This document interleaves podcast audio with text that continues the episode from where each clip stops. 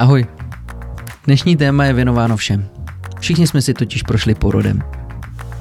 Samozřejmě, že část ženské populace i jako rodičky. Jak to dnes probíhá na porodních sálech? Kdo rozhoduje o tom, jak při porodu postupovat? A na co se mají budoucí maminky i jejich partneři připravit? Na to jsme se ptali zkušené porodní asistentky Lucie Dolákové, která se nebojí bavit o všech aspektech své práce. Možná se ptáte, proč zrovna my s Patrikem se tedy vyptáváme na porod. Odpověď je jednoduchá. Už rok jsme oba pišní otcové krásných dcer a měli jsme jejich cesty na svět z první ruky. Jejím i všem ostatním maminkám patří velký respekt a díky. Já vám přeji příjemný poslech. Doufám, že se budete dobře bavit. A třeba se i něco šikovného dozvíte. 3, 2, 1, Clutch though.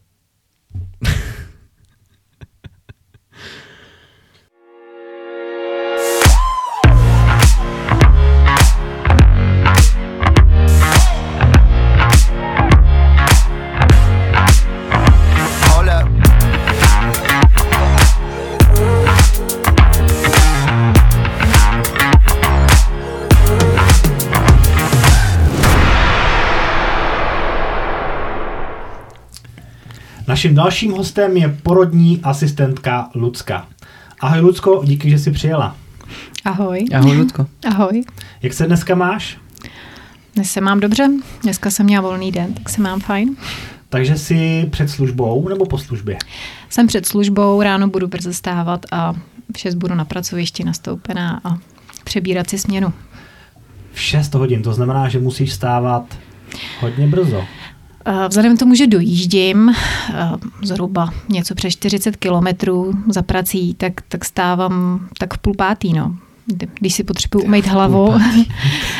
Pokud mám všechno přichystáno, hlavu si nemiju, tak stávám tak ve tři čtvrtě na pět, abych v pět, v pět, pět se dala do auta, ono to chvíli trvá, tak hmm. 35 minut ta moje cesta do práce a než se převléknu, vzhledem k tomu, že se musím převlíct v šatně, posléze jdu k nám na porodní sál, kde se ještě znova ve filtru převlíkám tak eh, a pak teprve si předáváme směnu. Správně bych měla být nastoupena na tu směnu ve tři čtvrtě na šest, a abychom si předali všechny potřebné informace a chápu, že děvčata, co tam budou po noční, že tam jako se nechtějí Jasně. zdržovat do čtvrt na sedm, ale že jsou rádi, že v těch šest předají směnu. Hmm.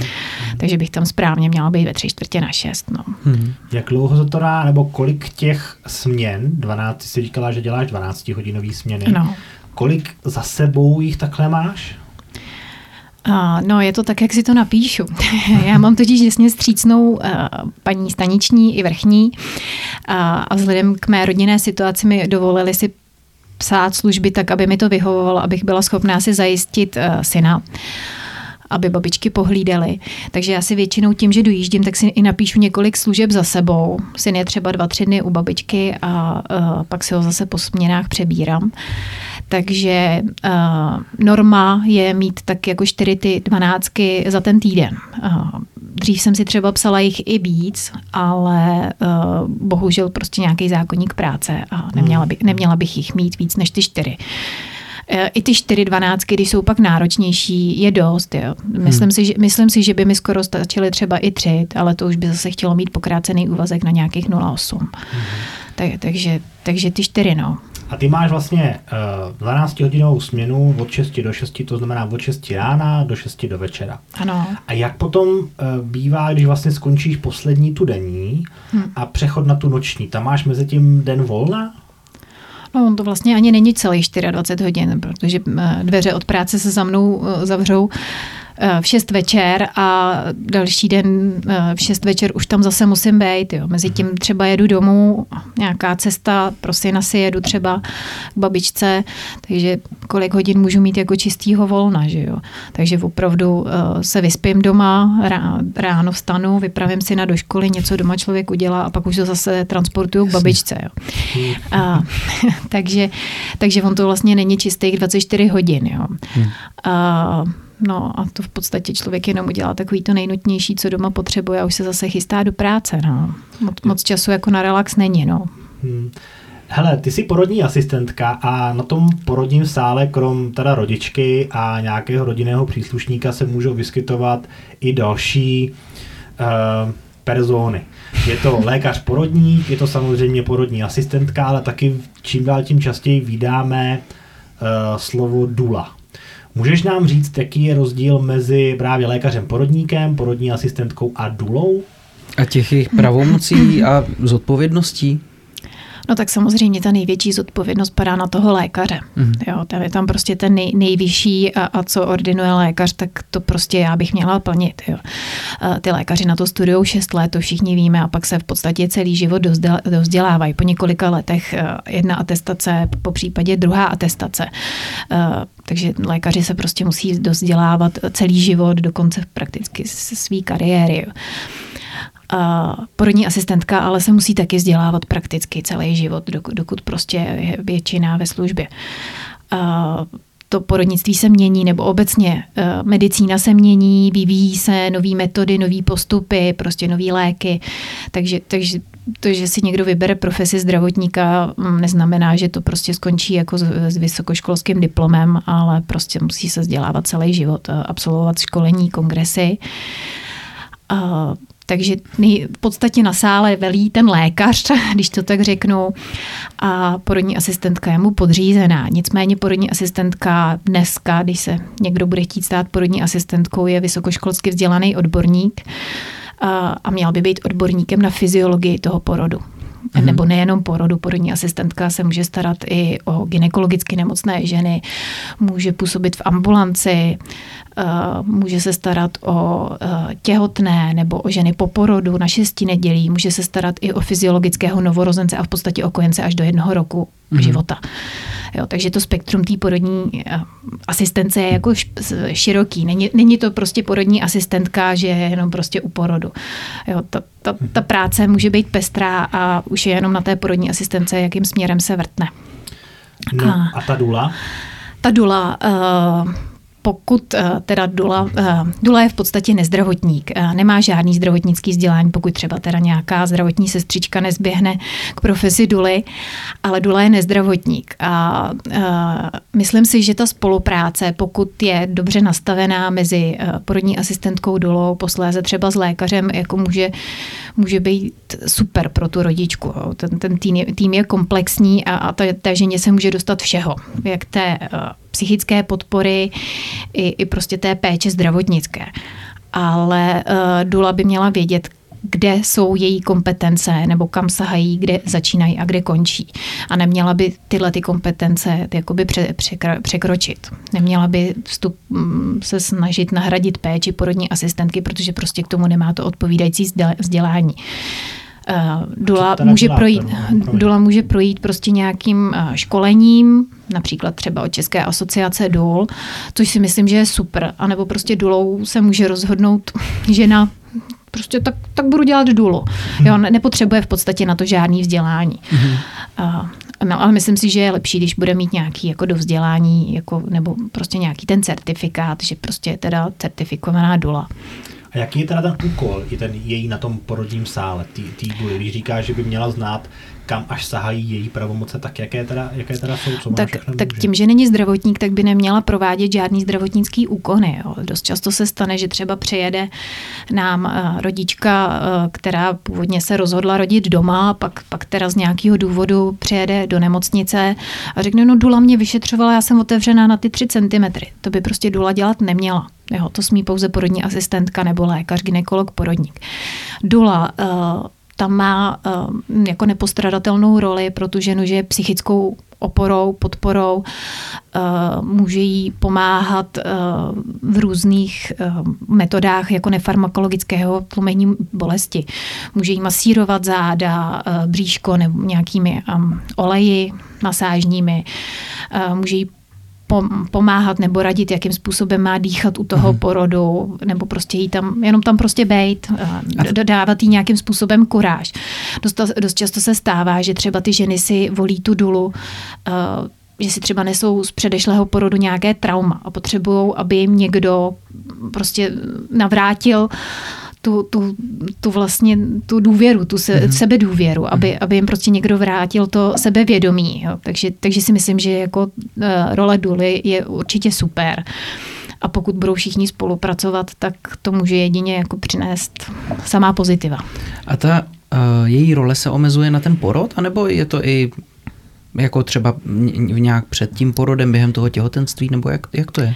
Uh, myslím si, že je fajn a myslím si, že to tak, nebo doufám, že to tak většina důl uh, provozuje, že se s tou ženou setkají minimálně jednou nebo vícekrát v těhotenství. Protože mm-hmm. aby, aby fungovala uh, ta péče tak, jak má, aby opravdu byla tou psychickou oporou té Jasně, ženě, tak by se měli, měli spolu seznámit. Měli mm. by si spolu uh, nějaký vztah vytvořit. Jo. Ta důla by měla poslouchat její její stezky, eh, prostě s čím je spokojená, co jí bolí, nebolí, co jí trápí.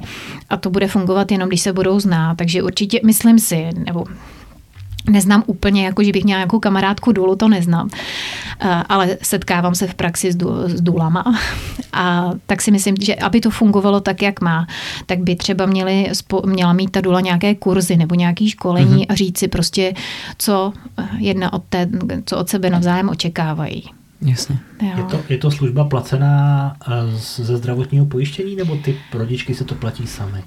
Není to služba placená, ta rodička si to musí platit sama.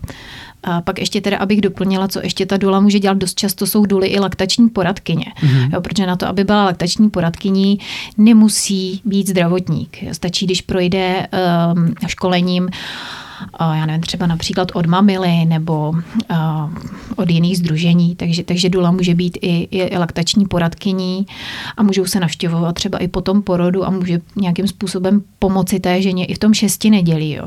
Tam si myslím, že v tom šesti nedělí je hrozně důležitá péče taky o tu psychiku té ženy. Přece jenom ten spát hormonů, ta, ta žena je strašně moc křehká po tom porodu. Je to jako nová situace, musí se seznámit s tou novou rolí matky, teď je tam ten nový, nový človíček, neví, jak se k němu chovat, takže, takže tam, tam třeba ta psychická podpora je určitě na místě.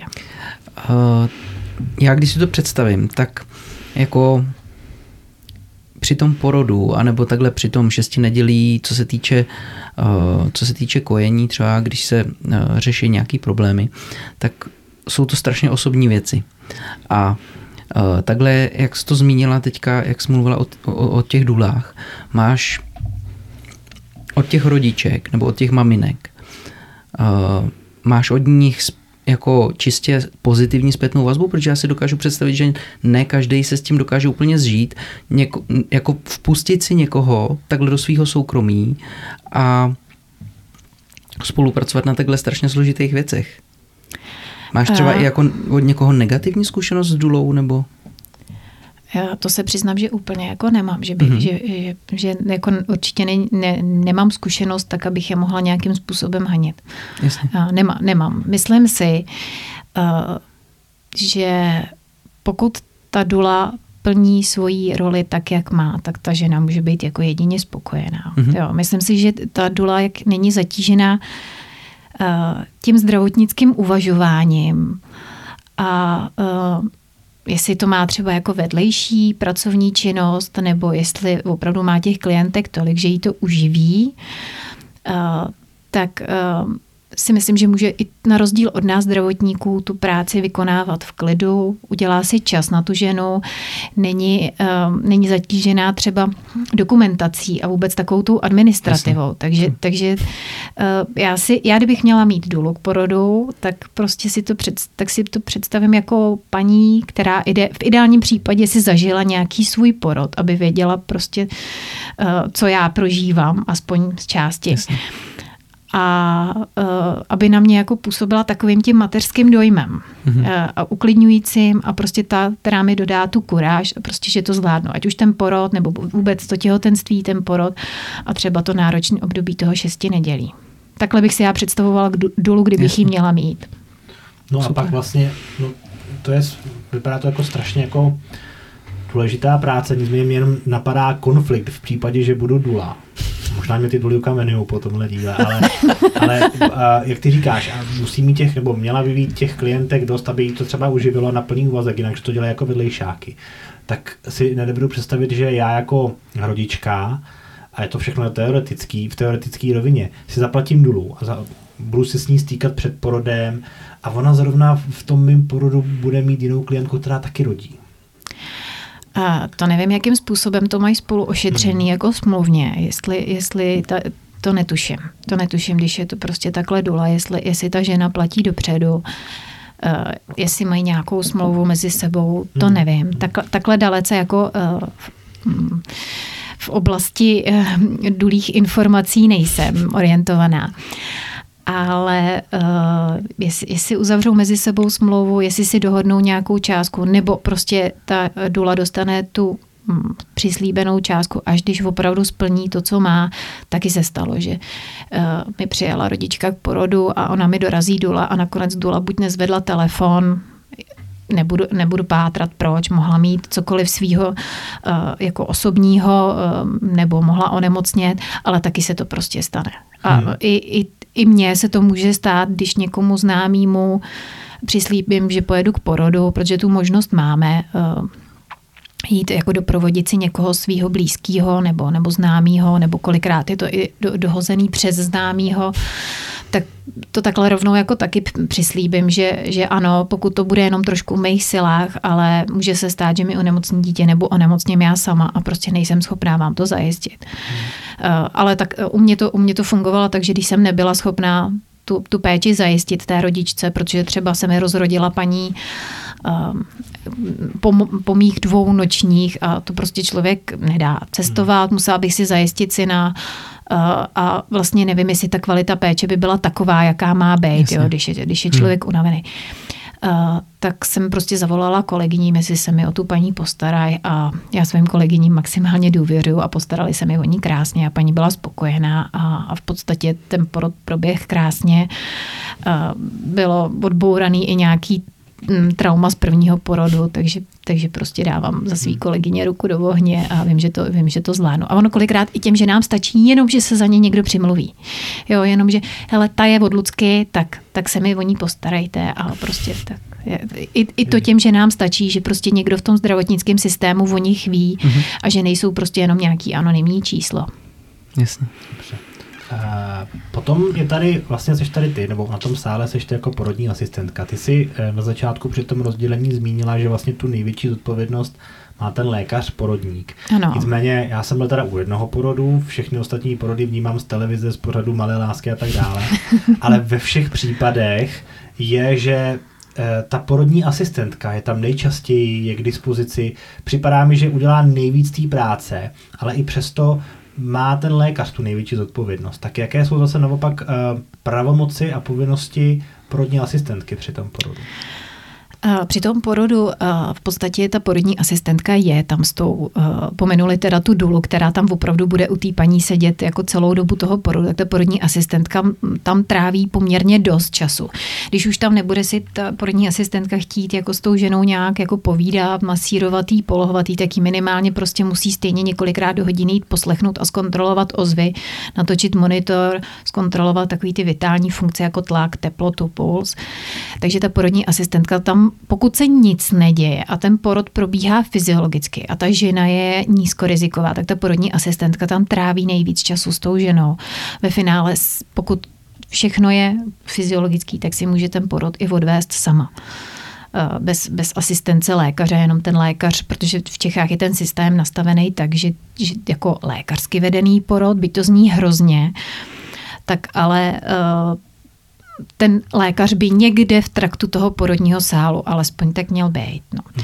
Já teda pracuji na pracovišti, kdy hm, byl trend, kdy vedli u nás porody zejména lékaři. Teď si myslím, že ten trend trošku ustupuje, že trošku se snažíme eh, i porodní asistentky eh, mít ostřejší lokty a stavíme se k těm porodům víc, eh, protože prostě mi to přijde jako škoda odvést ten porod, kdy na vás kouká hlava a, a prostě lékař si natáhne rukavice a, a dá, a je to on, kdo porodí a dá mamince to dítě na, pr, na, na prsa, tak je škoda, jako odřít tu špinavou práci, když to tak blbě řeknu mm. a, a slíznout smetanu. Eh, je to škoda, když to všechno probíhalo v pořádku a ozvy byly v pořádku, rodička byla v pořádku, tak je škoda prostě tohohle hmm. se vzdát. A, a hlavně proto ty holky dneska studují ty porodní asistentky, aby dělali tuhle tu práci.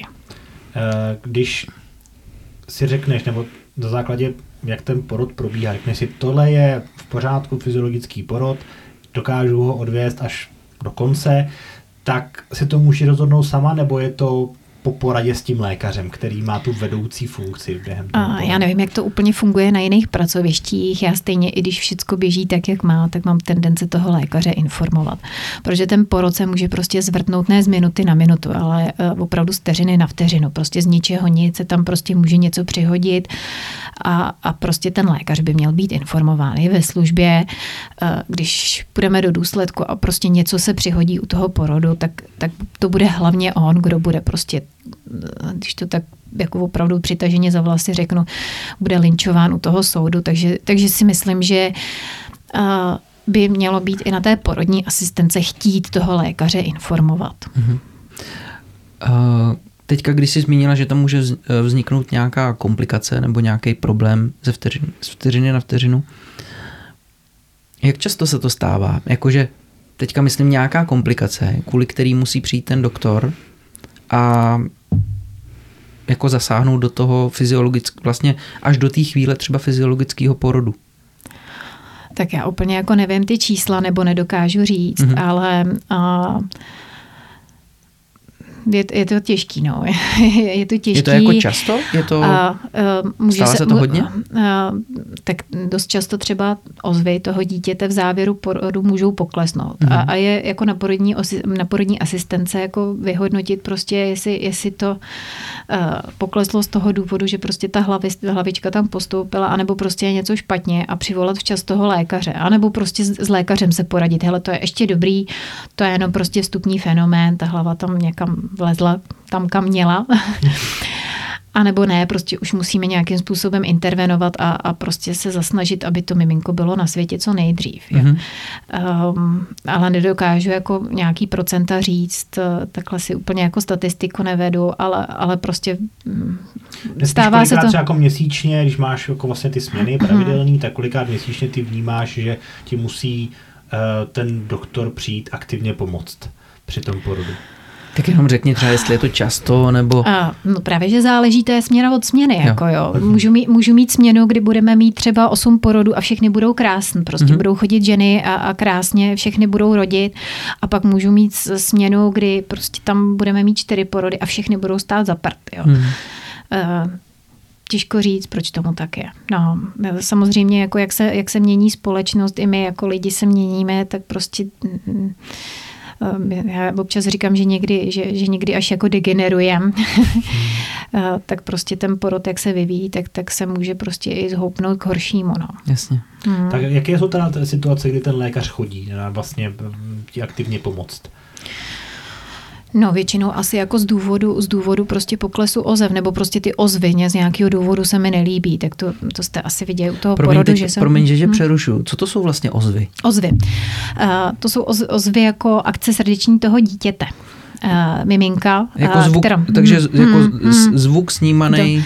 Zvuk snímaný, to jsou buď takový ty pásy má ta žena mm. na tom břiše, uh, kdy ta horní sonda snímá děložní činnost a ta spodní, většinou teda spodní, pokud je uh, miminko hlavičkou dolů, ale většinou je vždycky níž ta sonda, tak uh, snímá akci srdeční toho mhm. dítěte. Mm. A to se vlastně v rámci studia porodní asistentka učí vyhodnotit ten monitor, takový ten záznam, co výjíždí z toho přístroje, když je mm. žena připojená na ty pásy, tak porodní asistentka musí umět, jak říkával náš uh, přednášející lékař, uh, i kdybychom vás o půlnoci zbudili, tak prostě mi popíšete ten monitor, zhodnotíte, tam se hodnotí těch parametrů víc a porodní asistentka musí umět zhodnotit, jestli ten monitor je fyziologický, může, a když je fyziologický, jak si může dovolit ho odpojit a, a prostě jenom ho odnese lékaři a pokud se jí monitor fyziologický nezdá, tak prostě by měla toho lékaře informovat o tom. Jasně. A tam prostě pak už lékař ho rozhodne o dalším postupu. Jestli mm-hmm. se ještě bude vyčkávat, budeme ženu točit častěji, nebo nebo prostě se třeba přistoupí k nějakému jako řešení jako akutnímu, když opravdu by ten monitor nebyl hezký, že se třeba musí těhotenství ukončit eh, císařským řezem. Mm-hmm. Okay. To znamená, ten lékař chodí, když se sníží intenzita ozev, nebo spíš ty ozvy jsou... Lékař jsou chodí na moji výzvu. Mm-hmm. Lékař chodí na moji výzvu. My tomu většinou máme tak, že přes den uh, se u nás na sále, někde na sesterně ten lékař pohybuje. Ono, jako pak, když ho máme volat od někud, uh, prostě třeba z jiné části oddělení a měl by dorazit, prostě máme tady 70 ozev, 70 ozev není hezkých třeba dlouhodobě u dítěte, tak aby prostě neběžel třeba z druhého konce nemocnice. Takže většinou se nám nějaký lékař vyskytuje někde v traktu toho porodního sálu, takže lékaře mám opravdu jako dostupnýho hned. A aby prostě přistoupil k nějakému řešení a, a co prostě dál s tou ženou. Většinou na, na mou výzvu a, nebo hm, pak jsou takové porody, kdy, kdy se prostě vede nějakým způsobem rizikový porod nebo vyvolávaný porod a ty už by měly být v podstatě jako v režii toho lékaře, kdy lékař každý dvě hodiny, co dvě hodiny si chodí ženu vyšetřovat, zhodnotí uh, stav jakoby těch porodních cest i celkový stav té ženy. Uh, to, to tam v podstatě uh, porodní asistentka se stává tak trošku asistentkou i toho lékaře, jo, protože dost často si lidi pletou ten pojem, že porodní asistentka je ta, co asistuje tomu lékaři, ale porodní asistentka je asistentkou té ženy. Hmm. Jo, ale ve chvíli, kdy porod se stává rizikovým nebo patologickým, tak, tak, tak trošku i asistuje tomu lékaři. Sestřička na porodním sále vůbec teda nefiguruje.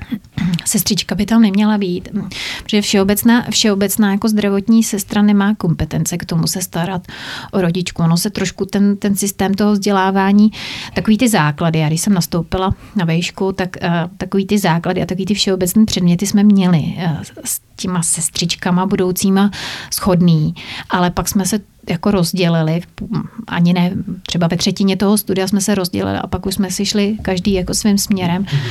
aby teda ta porodní asistentka se stala tím odborníkem na tu, na tu na, v podstatě na tu ženskou stránku a, a na fyziologii porodu a kdy, kdy prostě rozeznat, kdy už to přestává být fyziologie a takže sestřičky tam nejsou. Může se tam vyskytnout pouze třeba sestřička dětská, která přijde ošetřit novorozence. Ale sestřička tam není. Jaký je teda já měl vždycky jako dilema, když jsem byl s partnerkou na tom porodním sále, potřeboval jsem nějakou pomoc a nechtěl jsem zvonit. Hmm. Tak jak oslovit tu porodní asistentku? Protože lékaři řeknu, pane doktore, hmm. sestře řeknu sestrou nebo sestřičko, poprosi, ale jako mě bylo, ne, ne, nešlo mi do pusy, uh, slečno nebo paní porodní asistentko, nechtěl jsem říct asistentko, jak vás lidi oslovují? Většinou sestřičko. Většinou sestřičko, byť já sestra nejsem, protože hmm. zdrávku nemám, mám jenom prostě vystudovanou porodní asistentku a, a neopravuju ty lidi. Když mi řeknou sestřičko, tak já s tím problém nemám. Ono to zní taky hezky. A někdy, někdy, někdy, někdy říkají mi ty ženy, paní porodní asistentko, nebo slečnou porodní asistentko, nebo asistentko jenom ale někdy i mě ženy oslovují jako křestním jménem, když se jim představuju, když je uvádím na sál, tak se mě zeptají, jestli mě můžou říkat Lucko. S tím určitě taky nemám problém a se sestřičkou taky ne. Ono, jako, myslím si, že ta je, žena má v tu chvíli úplně jako jiný starosti a já jí tady nebudu říkat, ale já žádná sestra nejsem, já jsem porodní asistentka. no, to, myslím, si, myslím si, že jako když mě osloví sestřičko, když mi řeknou sestro, už se mi to líbí trošku míň, mm-hmm. ale, ale taky to toleruju. Ty jsi zmínila v podstatě, že, že jsi studovala vysokou školu. Hmm. Můžeš nějak, nějak zhruba nastínit, jak, jak to vzdělávání probíhá u, u vašeho oboru? Já jsem vystudovala vysokou školu, nebo v podstatě, aby se porodní asistentka mohla stát porodní asistentkou nebo studentka. Tak dneska musí vystudovat tříletý bakalářský obor, minimálně teda. A pak může ještě navazovat nějakou další specifikací v podobě magistra nebo třeba i doktorátu, když bude hodně šikovná a, a zdatná. A, No a ten uh, tříletý obor, já jsem v podstatě šla úplně jako neposkvrněná tím zdravotnictvím. Já jsem šla z Gimplu osmiletýho. Trošku jsem se bála, jestli pak jako nebudu uh, ztrácet uh, za kolegyněmi, které mají zdrávku, ale ve finále se to jako srovnalo, ty, ty, ty rozdíly. Naopak, když si tenkrát mi paní proděkanka řekla, že to vlastně vůbec nevadí, že jdu z Gimplu. Zase ty gimpláci se umějí učit, že jsou takový studijní typy a že uh, nebudu mít takový ty blbý nešvary, co občas někdy holky ze zdrávky mají, čímž nechci zdrávky jako nějak urážet, to určitě ne. A takže v podstatě se ty rozdíly srovnaly. Bylo nás jenom pár v ročníku, co jsme měli Gimpel, ale mm, jako nikdo mi to nikdy nedával sežrat. Uh, co jsem byla na praxích, tak se vždycky ke mně chovali hezky a, a myslím si, že jsem to dohnala, takový ty úkony od obyčejného měření tlaku přes aplikaci injekcí a odběru krve, který jsem se prostě já musela od začátku učit, tak naštěstí se mnou měli vždycky trpělivost a, a hezky se mi na praxích věnovali a a to byla vlastně za začátku taková ta, taková ta všeobecná praxe a pak jsme vlastně ve druháku, v půlce druháku začali chodit i na ty porodní sály. No. A to byl nářez teda, no. to jsem se utvrdila, že jsem si ten obor vlastně jako vybrala dobře, no. Uh, svůj první, možná druhý i třetí porod jsem obrečela a, a přišlo mi to prostě děsně jako jako wow, no, mm. že, že to je jako hustý a říkám si to ještě občas ně, i dneska, někdy mě ty porody takhle jako dojmou, že když se člověk dobře jako naladí uh, um, na stejnou vlnu s, tím, s tou rodičkou, po případě vůbec s, tělím, s celým tím párem, s tím partnerem a sedneme si a pak tam vidím toho dojatýho tatínka brečícího, tak to mě občas jako ještě dneska rozseká. No. Ty vlastně po škole uh, potřebuješ ještě nějaký dohled, nebo můžeš rovnou pracovat samostatně, když skončíš ten bakalář? No, ono se trošku, trošku změnil ten systém. Já úplně teď přesně nevím, jak to je, protože už to tak je nějaký pátek, co jsem dostudovala. Ale uh, když jsem tenkrát nastoupila vlastně do toho nemocničního prostředí, já jsem ještě mezi tím, než jsem nastoupila do nemocnice, tak jsem pra, pracovala v privátní uh, gynekologické praxi tam se moc jako ty, ty pravomoce a tak ten dohled jako neřešil. A ono zase tam člověk té privátní praxi nedělá tolik těch zdravotnických úkonů, tam je to spíš hodně o administrativě. Ale když jsem nastoupila do té nemocnice, tak jsem musela dokládat uh, diplom vlastně do centra v Brně, takového toho centra celoživotního vzdělávání, abych získala takovou tu odbornou způsobilost, eh, kdy mohu pracovat eh, bez, eh, bez odborného dohledu. Takže, takže jakoby s tím bakalářským titulem můžu pak jako pracovat bez odborného dohledu. No. A reálně v praxi, potom, když jsi na to oddělení nastoupila, měla si někoho, kdo tě zaučoval třeba? Nebo Já nevím, jak to, jak to je jako na jiných pracovištích, ale myslím si, že by to tak mělo být, že by měla být nějaká sestra nebo porodní asistentka, školitelka. Mm-hmm. Takže já jsem tenkrát, eh, když jsem pracovala v ambulanci, tak jsem posléze přišla do nemocnice, kde jsem teda i dnes a začínala jsem na oddělení šesti nedělí a měla jsem předělenou svou školitelku. Jednak, aby mě zasvětila do tajů oddělení a vůbec jako do toho chodu. A, a myslím si, že by, že by to tak mělo být u těch čerstvě vystudovaných, a nejenom čerstvě vystudovaných, i, i u třeba děvčat, co přichází z jiné nemocnice do, do nové, hmm, tak jasný. by prostě vždycky nějakého toho školitele měli mít, kdo je prostě provede, naučí je ten provoz, eh, trošku je tam tak jako chrání před tím systémem jako takovým. Eh, myslím si, že by to tak mělo být. Minim, minimálně prostě aspoň pár měsíců. Záleží asi, jak je pak ten člověk schopný se adaptovat v tom novém prostředí, tak dlouho má nějaký ten adaptační proces, který se pak ukončuje. Vím, že mě někdy asi po pár měsících zkoušeli pan primář a s paní vrchní a s mou paní staniční, tak jsem byla přeskušovaná a přeskoušená a, a to byla taková spíš jako společenská událost, i když taky dovedli položit záludné otázky. Takže, a tím se ukončuje ten adaptační proces. Takže tím může pak uh, ta porodní asistentka jakoby pracovat samostatně. Mm-hmm. Jo. Pokud, je, pokud je vedená v tom adaptačním procesu, tak by někdo prostě na ní měl do, dohlížet i z nějakého forenzního uh, jako hlediska. Prostě, kdyby, kdyby došlo k nějakému průšvihu, někdo by, někdo by za ní měl ručit. Ty takhle uh, z pozice svojí specializace můžeš, můžeš uh, provádět i domácí porody?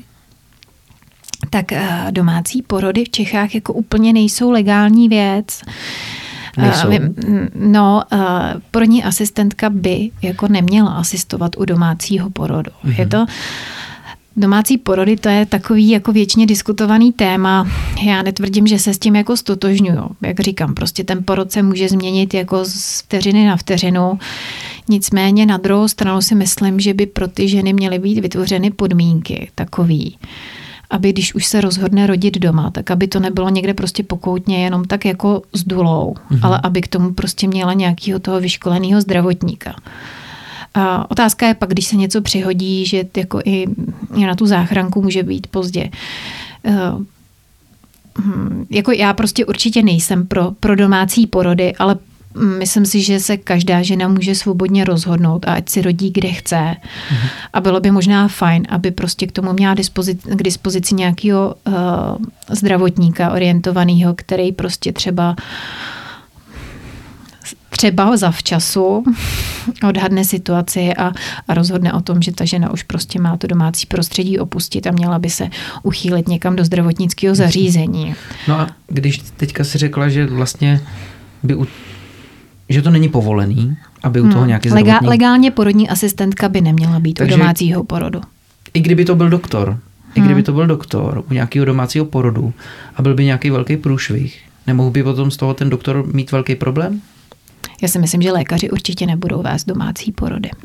Ne, tam spíš o to, já jsem správně Jako kdyby, kdyby bylo dovolený, že by lékař mohl vést jako ne, domácí myslím, porod. Myslím teďka z toho praxe, jak je to teď. Z té praxe, jak je to teď. Nebo kdyby tam byla, dobře, tak ne, dobře, tak ne lékař, ale kdyby tam byla porodní myslím, asistentka. Že, Kdyby tam byla porodní asistentka většinou, když už se něco takového přihodilo a záchranka nám přivezla třeba ženu od domácího porodu, tak z, záhadným způsobem, když tam ta záchranka přijela, tak tam ta žena se třeba ocitla úplně sama.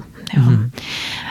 No, to je právě to, aby nebyla ta, ta příslušná porodní asistentka nějakým způsobem popotahovaná, hmm. takže se uklidí. Jo. Je to, je to trošku jako zbabělý, ale na druhou stranu to chápu, protože prostě ta porodní asistentka uh, byly, byly kauzy různý mm-hmm. z domácích porodů, aby prostě z toho nebyly roky soudních kauz. No. Jasně. Já jsem právě se chtěl zeptat, protože tam je jasný, že v nemocnici, jak ty si říkala, tak zodpovědnost za ten uh, zavedení toho porodu má primárně lékař. Ale myslím si, že u domácího porodu, pokud se myslím samozřejmě like, žena rozhodne rodit doma, tak tam má ona tu, tu hlavní zodpovědnost za, za to svoje a zdraví dítěte.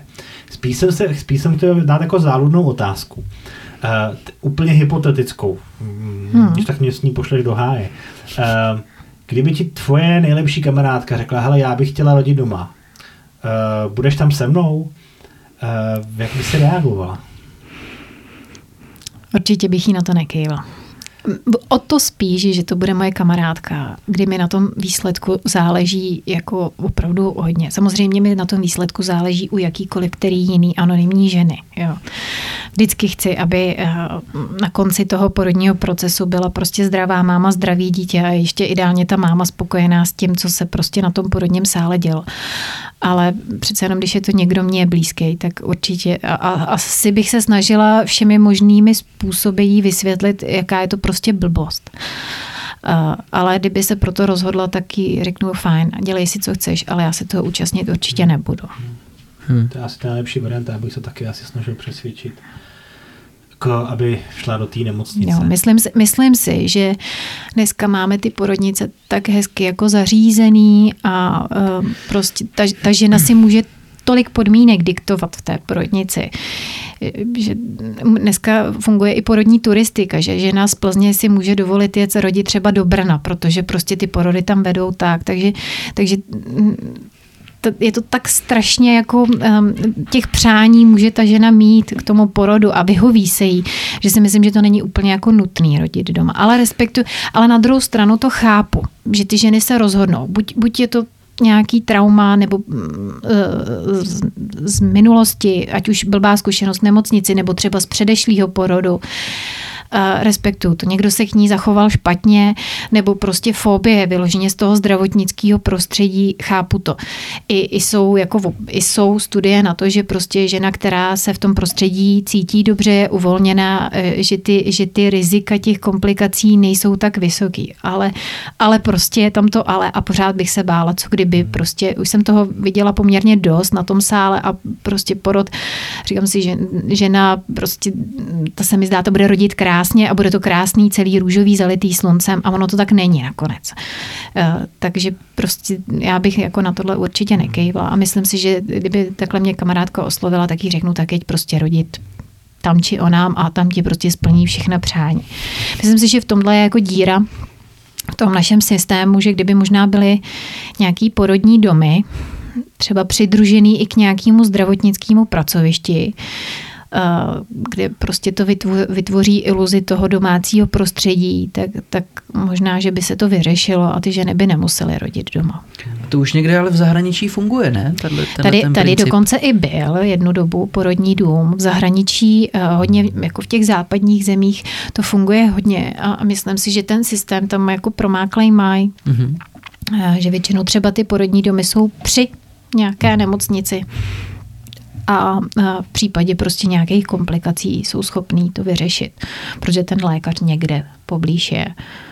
Jo, a ty, hmm. to prostředí je tam prostě hezký, domácí na tomhle si myslím, že by se v systému i mohlo jako zapracovat, aby se vyhovělo těmhle ženám a prostě nemuseli rodit doma. Ale chápu to. Chápu, chápu i ty důvody.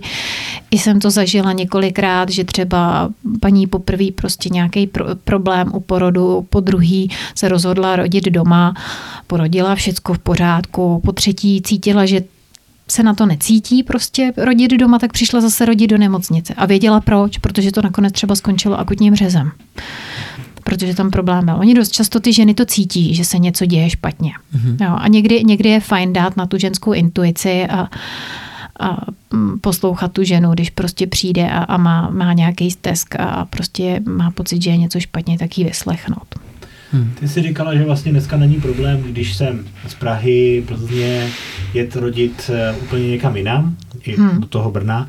To je strašně pěkný, nicméně druhá otázka je, jestli ta žena v případě začátku toho bodu tam stihne dojet. My sice máme s Kubou společného kamaráda cizince, který vlastně s partnerkou, jestli se nepletu, žije v Praze, ale rodili v Polsku. Jo, úplně no, do Varšavy jeli rodit. Do Varšavy. Hmm. Že tam vlastně tam ale oni tam jeli asi týden před, týden před hmm. termínem. Hmm. Uh, no, můžeš nám říct, jak ten porod probíhá, jaký má fáze a časově, jak se to může teoreticky uh, no, jak to může probíhat? Jak ten porod probíhá, nebo jak, jak časově, to se nedá nikdy jako přesně určit. Můžu si říct, když mi přijde šikovná jako druhorodička, mm, vyšetří mý, má tam takový nález, vidím, jak moc kontroluje, tak si řeknu, jo, tak ta porodí třeba do dvou hodin ale nemusí to tak být. A ten porodní proces je strašně nevypočitatelný a nedá se to prostě. Přijde žena, vyšetří mi eh, prvorodička, má tam prostě dva centimetry, říkám si, no tak to bude na celou noc a ona nakonec překvapí a prostě porodí třeba za hodinu. Jo. Mhm. Fakt, fakt je to hrozně jako nevypočitatelný jako ve všech směrech to porodnictví. Takže, takže určitě prostě ne, nelze říct, eh, když se mě ženy ptají, nebo oni se dost často ptají ty tatínkové, jak, jak dlouho ještě, nebo jak dlouho budeme rodit. A říkám si, že jako kdybych, kdybych to uměla uh, říct, tak to řeknu. A zároveň nechci ženě slibovat, je to na dobré cestě, porodíme za chvíli a ono to tak není. Prostě něco, něco se stane nebo prostě uh, někdy třeba v závěru porodu se ty kontrakce můžou zpomalit, můžou, můžou prostě polevit a je to úplně jako fyziologický projev, jo, kdy prostě v závěru, než se, než, než se přechází, do, než, než, to přechází, než se přechází k té druhé době porodní, tak třeba někdy ty kontrakce se zpomalí opravdu a, a trošku utlumí. Jo, ale já jsem právě myslel ty, ty, no, ty, ty, ty fáze. Co ty fáze. Doba porodní. První, první doba porodní, no to je taková ta otvírací, kdy se Aha. otvírají ty, přijdu, uh, porodní, že, cesty. Ženy, ři, porodní cesty a ženy říkají, tak já už jsem otevřená na ty čtyři prsty. Uh-huh. Někdo tam čtyři prsty nestrká, strkáme tam pouze dva prsty, ale třeba na 4 cm otvírací. No. Je ta první doba je otvírací, kdy taky v podstatě může mít takový jako dvě části na dvě části, kdy se může rozdělovat na aktivní a pasivní. Ta pasivní jsou takový ty kontrakce, který, který ženu strašně bolí, ale ještě se úplně jako neotvírají ty porodní cesty. Mm-hmm. A ta aktivní fáze je třeba zhruba o těch 4-5 cm. Se trošku ty, ty, ty hranice se posouvají a pořád jako to někdo zkoumá a, a řeší, kdy, kdy vlastně je ta aktivní fáze. A v tu chvíli by třeba ta žena měla jít na ten porodní sál. Ale je to zase jako individuální. Jo. Můžu mít ženu na, na pěti centimetrech a bude se mi usmívat a, a můžu mít ženu otevřenou na jeden centimetr a, a bude tam prostě zlomená, a, a, že to prostě nezvládne a, a budeme jí směřovat k nějaký analgézi. Je to hrozně individuální a každá žena tu bolest a vůbec ten porod prožívá jinak a každý ten porod je jiný. No a pak vlastně máme tu druhou fázi, tu druhou dobu porodní a ta v podstatě začíná tím, kdy se otevřou ty porodní cesty, kdy říkáme zhruba na těch 10 cm, kdy v podstatě už není hmatný ten, ten čípek nebo to hrdlo děložní a v podstatě už tam matáme, když to tak blbě řeknu dole, tu hlavičku toho miminka. Mm-hmm. A tím začíná tím otevřením porodních cest ta druhá doba porodní, ale neznamená to, že se musí teď hned nutně začít tlačit. To. Tam opravdu teď by měla plnit roli porodní asistentka a s tou ženou třeba aktivně začít pracovat, polohovat jí, aby, aby ta hlava se tam rotovala, protože ta hlavička do té pánve, tam, tam jsou čtyři čtyři jakoby směry nebo kdy... Jako dopředu, doleva, do, dopředu, dozadu, doleva, doprava, nebo... Eh, čtyři pánevní roviny máme a, a ta hlava se tam, tam vynakládá taky poměrně velký úsilí mm. toho miminka. Není to, že prostě ta, ta hlavička si tam jako jen tak prosviští. Ta hlavička tam musí rotovat a v mhm. podstatě ta porodní asistentka s tou ženou by měla začít tlačit, až když ta hlava je dorotovaná vlastně ve východu, na tom, eh, když je dorotovaná na dně pánevním. Mm. Jo. Když se začne s tou ženou tlačit dřív, předčasně, tak taky se nám to může jako šeredně vrátit, eh, že se to tomu miminku úplně jako nemusí líbit.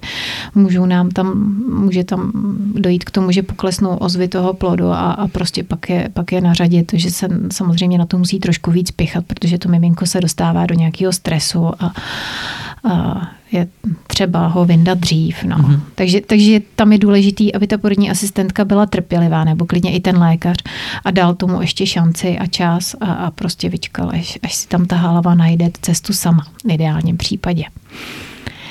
To otevření, jak jsi říkala, na, na 2, na 3, na 4, na 5 až na 10 cm.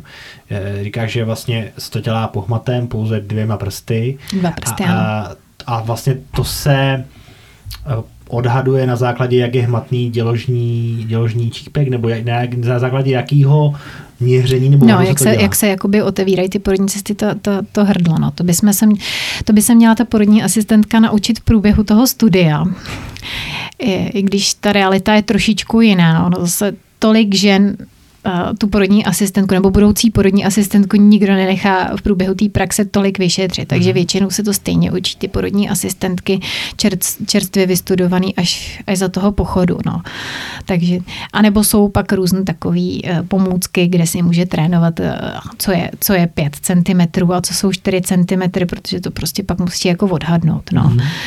Takže to neměří takhle jako prstem? Prostě ne, určitě ne, ne, ne, v podstatě jakoby nahmatá a, a ta vzdálenost toho ukazováčku a prostředníčku pak a, tak by měla jako odhadnout, mm-hmm. co, co už jsou třeba 3-4 cm. Mm-hmm. určitě se tam nestrká těch prstů víc. A určitě by se, oni se nelíbí ženě už ty dva prsty kolikrát. Jasně. Já vždycky říkám, ty vyšetření nejsou nic moc od nás a kdyby jsme tam strkali těch prstů pět, tak, tak ta žena no, se bude se to hodně... ale říká, že jo, na čtyři, na pět prstů prostě. To si myslím, že vzniklo jak, nějakou jako, uh, buď, buď z nějakých filmů, nebo, nebo nějakou no. laickou transformací, mm. ale opravdu se tam dávají ty, ty prsty prostě jenom dva. Eh, dokonce náš eh, starší pan primář má ty prsty tak velký, že kolikrát vyšetřuje jenom jedním prstíkem a teď mě to opravdu stačí. Eh, teďka já jsem se chtěl zeptat, když jsme probírali ty fáze, kdy je teda nejideálnější čas vyrazit do porodnice? Protože se dost často stává, zejména u prvorodiček, že přijedou do porodnice a ti zdravotníci ji pošlou domů, že, že tam je ještě brzo je nějaké, já vím, že se to nedá takhle velmi jednoduše říct, ale nějaká, nějaký pravidlo, poučka, rada, kdy ten optimální čas jako vystihnout a přijet tak akorát? No tak my dost často uh, našim klientkám, rodičkám, budoucím, uh, ať už jdou k nám třeba na nějakou tu předporodní besedu, nebo uh, když chodí k nám do ambulance, tak jim třeba dáme zhruba nástěn, pokud se zeptají, nebo pokud si to někde nevyčtou jinde na internetu nebo v knihách, tak většinou uh, říkáme, že by měli vyrazit uh, do porodnice, když oteče voda, uh, by se měli začít jako pomalu obalit, pokud se, pokud se neděje nic jiného a ta voda je čirá, tak by měli zhruba do dvou hodin od odtoku vody vyrazit do porodnice. A v případě, že na, nastanou nějaký kontrakce a v tuhle chvíli my i často říkáme, že uh, si mají zavolat k nám na porodní sál a dost často se třeba i s nima poradíme. Protože se stane, uh, že mi volá paní prvorodička vyděšená, že už má ty kontrakce. A tak on už člověk občas podle toho v tom telefonu pozná, jestli ta žena rodí nebo nerodí, čímž to nechci jako nějakým způsobem bagatelizovat. Jo. Jsou ženy, které prostě přijdou s úsměvem na líce a zjistím, že je otevřená na 8 cm. Jo. A, takže, takže takhle to taky úplně nejde škatulkovat. Ale i, i potom při tom rozhovoru člověk pozná, jak moc jako ta žena snáší, nesnáší, toleruje, netoleruje tu bolest. A, tak ji většinou jako vyspovídám. A, a vě, když mi řekne, no tak já mám ty kontrakce a mám je po půl hodině, tak jí řeknu, ať si jde lehnout a zkusí odpočívat, že třeba se ten porod rozběhne, ale pokud je má po půl hodině, tak se ten porod může taky rozběhnout za tři dny. Ale většinou prvorodičkám říkáme, že by měli vyrazit do porodnice, až budou mít kontrakce po pěti minutách, hezky pravidelný, do celého bříška, že to břicho stvrdne a musí si tu kontrakci opravdu pro, prodýchnout po pěti minutách, alespoň dvě hodiny. Aby se to u té prvorodičky nějakým způsobem projevilo na, na otvírání těch porodních cest, aby právě nenastal ten okamžik, že ta rodička tam přijede brzo a my budeme posílat domů. Ale já vždycky říkám, že je lepší přijet radši třikrát zbytečně, než jednou pozdě. Hmm. Takže hmm. prostě pokud se ta žena necítí doma dobře, má potřebu se nechat zkontrolovat, ono kolikrát je i uklidní, prostě když slyší, slyší to miminko, jak hezky ťuká mu to srdíčko a ty ženy se uklidní a nakonec prostě dorazí třeba i za několik dní, protože prostě to byly nějaký poslíčky. A, a, a více, rodi, více rodička, když mi takhle jako zavolá, tak tu si úplně jako netroufám nechat doma. Oni, oni ty více rodičky dovedou být někdy tak strašně jako nevypočitatelný na to, když třeba rodí po krátké době, jsou třeba dva roky od porodu, když mi zavolá paní, že má kontrakce po deseti minutách, tak jí řeknu, tak se pobalte a doražte, protože to může být dlouho nic nic a pak najednou z toho může být fofra v lepším případě rodíme někde napřímo, jo. ale aby třeba nerodili někde v autě. To platí pro všechny případy, i když právě jedu z toho, z Prahy do toho Brna? Nebo tam musím počítat s nějakou rezervou? Já si, já si myslím, že když někdo bude z Prahy chtít rodit v Brně, tak většinou, pokud se někdo k tomuhle rozhodne, tak většinou ty ženy se ubytují třeba 14 dní, týden před tím termínem a hledají si to ubytování. A nebo prostě začne s nějakýma, nebo vyrazí prostě, kdy ty kontrakce nejsou tak častý. Ale myslím si, že jakoby žena s kontrakcema nechtěla absolvovat naší D1. no, jasně, možná porodila jo, mysl, No, nevím, jestli předčasně by porodila, ale jako ten, ten, ta nemožnost si v tom autě vyhovět, najít si nějakou ulevovou polohu, um, asi bych to jako úplně jako nechtěla, no. Jako být být, být takhle dlouho mm. jako někde přivázaná v autě, teď se třeba zasekne někdo v koleně. Spíš, spíš pokud můžu radit ženám, jestli se takhle jako rozhodnou pro tuhle tu porodní turistiku, no, to zní teda hrozně, a spíš ať si teda tam zajistí nějaký ubytování. A zažila jsem takový ženy, kdy třeba z Liberce eh, se přestěhovali na dočasnou dobu do místa, kde já pracuju a, a prostě vyčkávali, až, ten, až přijde porod. Hmm. A chápu to. Chápu to, ať už třeba z důvodu, že tam mají někoho známého u nás v porodnici, nebo prostě uh, slyšeli pozitivní recenze. Hmm. Ta Jasně. svoboda v tomhle je, tak ať si dělá, kdo chce, co chce. Hmm.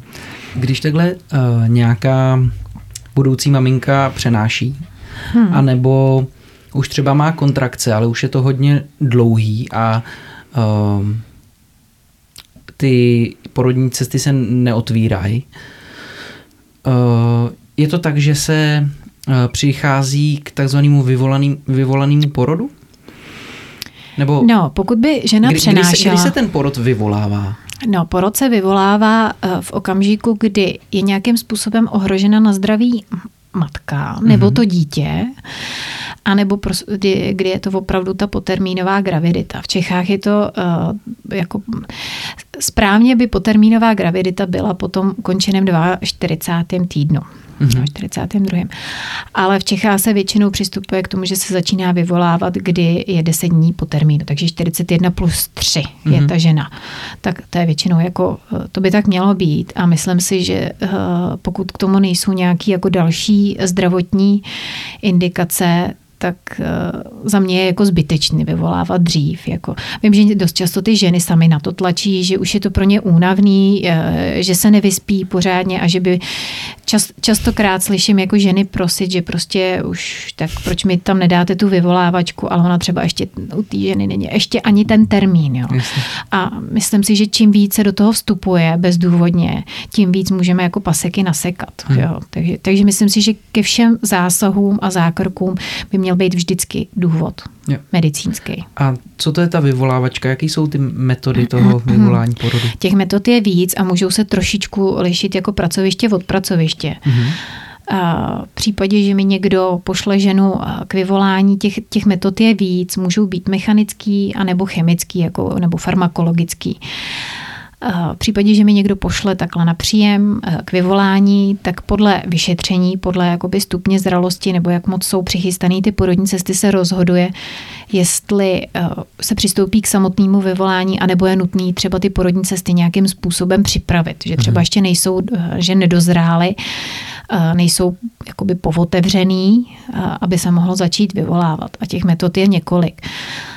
Když budu chtít ty porodní cesty připravit, tak se můžou připravovat buď mechanicky, kdy se buď zavádí takový dilapanový tyčinky, anebo se zavádí eh, močový katétr, akorát mm-hmm. většího rozměru, eh, jakoby do toho hrdla, do děložního, eh, kdy jakoby mechanicky jsou roztahovaný, když to tak blbě řeknu, ty porodní cesty. Mm-hmm a tak, to, tak se můžou chystat ty porodní cesty, anebo se zavádí třeba různé prostínové tabletky, ale nezavádí se přímo do toho, do toho hrdla, ale jenom jakoby do zadní klemby poševní a tím, jak se jakoby uvolňuje ten lék, tak by měly, měly jakoby dozrávat ty porodní cesty. To je taková ta preindukce, kdy mhm. ta žena se většinou přijme třeba na oddělení uh, rizikových těhotných a začíná se pracovat uh, na tom, že chystáme ty porodní cesty k tomu samotnému vyvolání. No a pak to vyvolání porodu, uh, to opět jde, jako samotný vyvolání porodu jde buď to mechanicky, když už ty kdy třeba, cesty jsou připravené. Když jsou třeba přichystané mm-hmm. ty porodní cesty natolik, tak třeba jde i vyvolávat tím, že se uh, protrhne ten vak blan, kdy mm-hmm. se jakoby, kdy odteče ženě ta voda plodová, nebo uh, se pak může vyvolávat zase farmakologicky nějakými tabletkami. Mm-hmm. A nebo třeba má natolik přichystaný porodní cesty a může dostat třeba i infuzi s oxytocínem. Jo. A to už, je, to už je věc uh, lékařská a, a dalo by se o tom mluvit jako víc a, a je to na posouzení lékaře. Tady, tady mm, o tomhle, jestli se bude vyvolávat, nevyvolávat, jestli se budou připravovat porodní cesty, tak o tom rozhoduje striktně lékař. A ten oxytocin způsobuje co? Oxytocín, oxytocín si produkuje i žena sama v průběhu mm. porodu, svůj, svůj vlastní přirozený oxytocín. A oxytocín je odpovědný v podstatě za ty stahy dělohy, že, že začíná jo. ta děloha kontrahovat. Když mm. budeme podávat syntetický, eh, dává se ve formě infuze a dostává to eh, žena nitrožilně, tak je odpovědný za kontrakce. Většinou ty kontrakce uh, jakoby nastoupí poměrně rychle, tím, že se to podává jakoby do žíly. Uh, měla by být daná ordinace lékaře jak má rychle ta infuze kapat Jasně. a kolik toho oxytocínu by se tam mělo dát. Mm-hmm. To znamená, že ten porod je pak může být pro tu ženu eh, tak nebo slyšel jsem názory, že je vyvolávaný porod, nebo pokud při porodu je podán oxytocín, takže ten porod je pro ženu bolestivější. Že tím, že se dodává nějaký externí farmakologický... tak... Nemyslím si, že vyloženě jenom u oxytocínu, ale uh, říká se to, eh, že ty vyvolávané porody, jako nechci říct, že jsou horší, to, eh, ale spíš si myslím, že tam jde o ten princip, že když se ten porod sám rozbíhá, tak to tělo je na to jakoby víc přichystaný a ta žena se, jak přichází ty bolesti postupně, nejdřív můžou být po těch 30 minutách, zkracují se ty intervaly a ta žena se na tu bolest jakoby adaptuje uh, líp, jak přichází postupně, zvyšuje se ta intenzita, tudíž si myslím, že ta žena to může jakoby tolerovat s nás, Eh, když ten porod se rozběhne sám. Když to u toho vyvolávaného porodu opravdu můžu, ať už se podá ta prostínová tabletka nebo, nebo nějaká jiná, eh, nebo se dá ta infuze s oxytocínem, eh, ten porod prostě jakoby nastane z ničeho nic. Mm-hmm. Já sama jsem si ho, ten vyvolávaný porod zažila a opravdu to tak bylo. Jako z ničeho nic, lusknutím prstů prostě přišly, přišla jedna kontrakce za druhou. Uh, takže myslím si, že spíš je to o tom, že ta žena nemá jakoby prostor se na to přichystat. Mm-hmm. Jo, že, že, nebo to tělo ne, si nepřivyká na tu bolest postupně, že prostě přijde z ničeho nic velká bolest. Jestli jsou prostínový nebo oxytocínový kontrakce silnější, než, než když je to porod, který prostě sám běží bez jakýkoliv medikace, to si myslím, že by spíš mohly zodpovědět ženy, které rodily mhm. tak i tak, co mhm. bylo pro ně horší. No. Do jaké míry je během toho porodu žena vedoucí nebo velitel má nějaké možnosti eh, samozřejmě jak analgézie, tak i ten, třeba ten oxytocin odmítnout v průběhu toho porodu? A, takže nám může u porodu prakticky odmítnout asi jako cokoliv, jo? Pokud, pokud samozřejmě tam není nějaký jako opravdu ohrožení eh, na, na jejím životě nebo na životě toho dítěte. Jo? Že ta žena je prostě plně své právná bytost a, a prostě může si, myslím si, že dneska je to porodnictví nastavený, takže jako hodně žen si může diktovat podmínky toho porodu. Jo.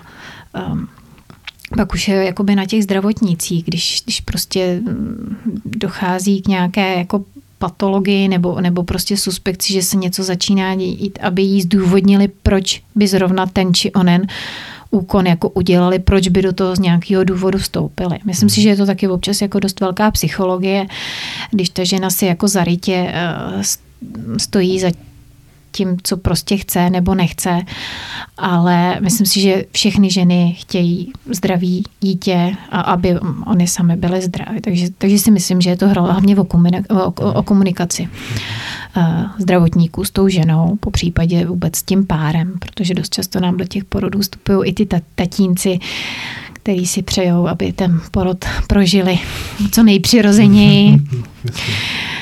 Aha, takže, takže myslím si, že je to hlavně o komunikaci. Eh, co se, když se budeme bavit o nějaký analgezi nebo tlumení bolestí, tak všeobecně známý je samozřejmě asi epidurál. Ano. A, ale já jsem si vědom, že vlastně, že při tom porodu je možné taky inhalovat takzvaný Entonox, ano. což je, pokud se nepletu, směs rajského plynu a kys, kyslíku. kyslíku. A v jaké míry tady vlastně žena se může rozhodnout epidural Entonox, kdy jo, kdy ne? Jak to, jak, jak to je tady v tomto případě? Tak je to opět zase jako po poradě s, lék, s lékařem nebo s porodní asistentkou. Záleží, kdo ten porod vede a, a ty by jí měly jako doporučit, kdy, co podat.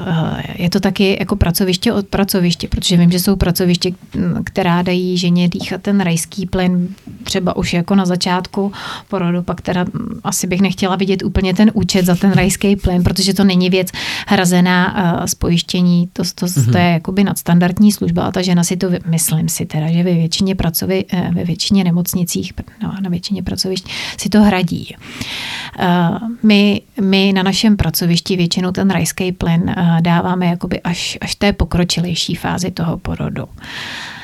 A epidurál Epidurál eh, může eh, po poradě třeba s porodní asistentkou si žena o něj říct, porodní asistentka může eh, vyšetřit, ale jako finální rozhodnutí by mělo být na lékaři, protože epidurál ne, neaplikuje ani, ani ginekolog, ani porodní asistentka, ale na to musí přijít prostě anesteziologický tým a většinou by to měla být jakouž indikace lékaře. Paní si přeje epidurál, má tam takový nález, potřebujeme ho z toho či onoho důvodu, takže většinou by na to áro jak říkáme, měl volat ten lékař a rozhodnout, jestli ta paní je. Protože taky třeba může ten anesteziolog shledat nějaké kontraindikace, proč by zrovna tahle paní ten epidurál mít neměla. Mm-hmm. Je, ne, zase já jsem slyšel názor, že v případě aplikace epidurální anestezie se ten porod může částečně zastavit nebo pozastavit.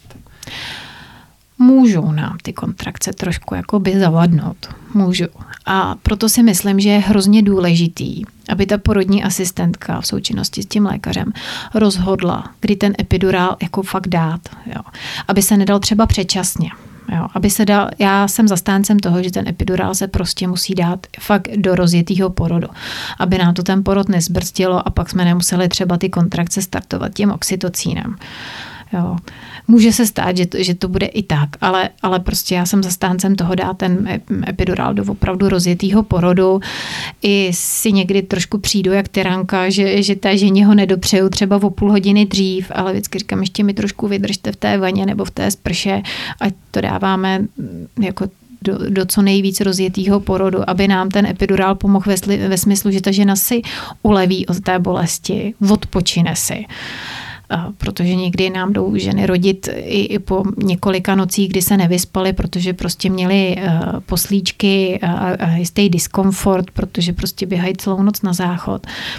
A ten epidurál, když si krásně nasedne, tak ta žena má takovou úlevu, že kolikrát mi paní úplně, úplně odpadne a třeba si na 20 minut, na půl hoďky zdřímne. A oni mi ty ženy tak krásně rozkvetou. Jo. A tím, že si uleví, tak i ta hlava se trošičku odblokuje. A ten epidural může jenom pomoct a kolikrát ten nález vaginální postoupí jako neskutečným mm, směrem a, a způsobem, že, že kolikrát to hrozně moc pomůže. No.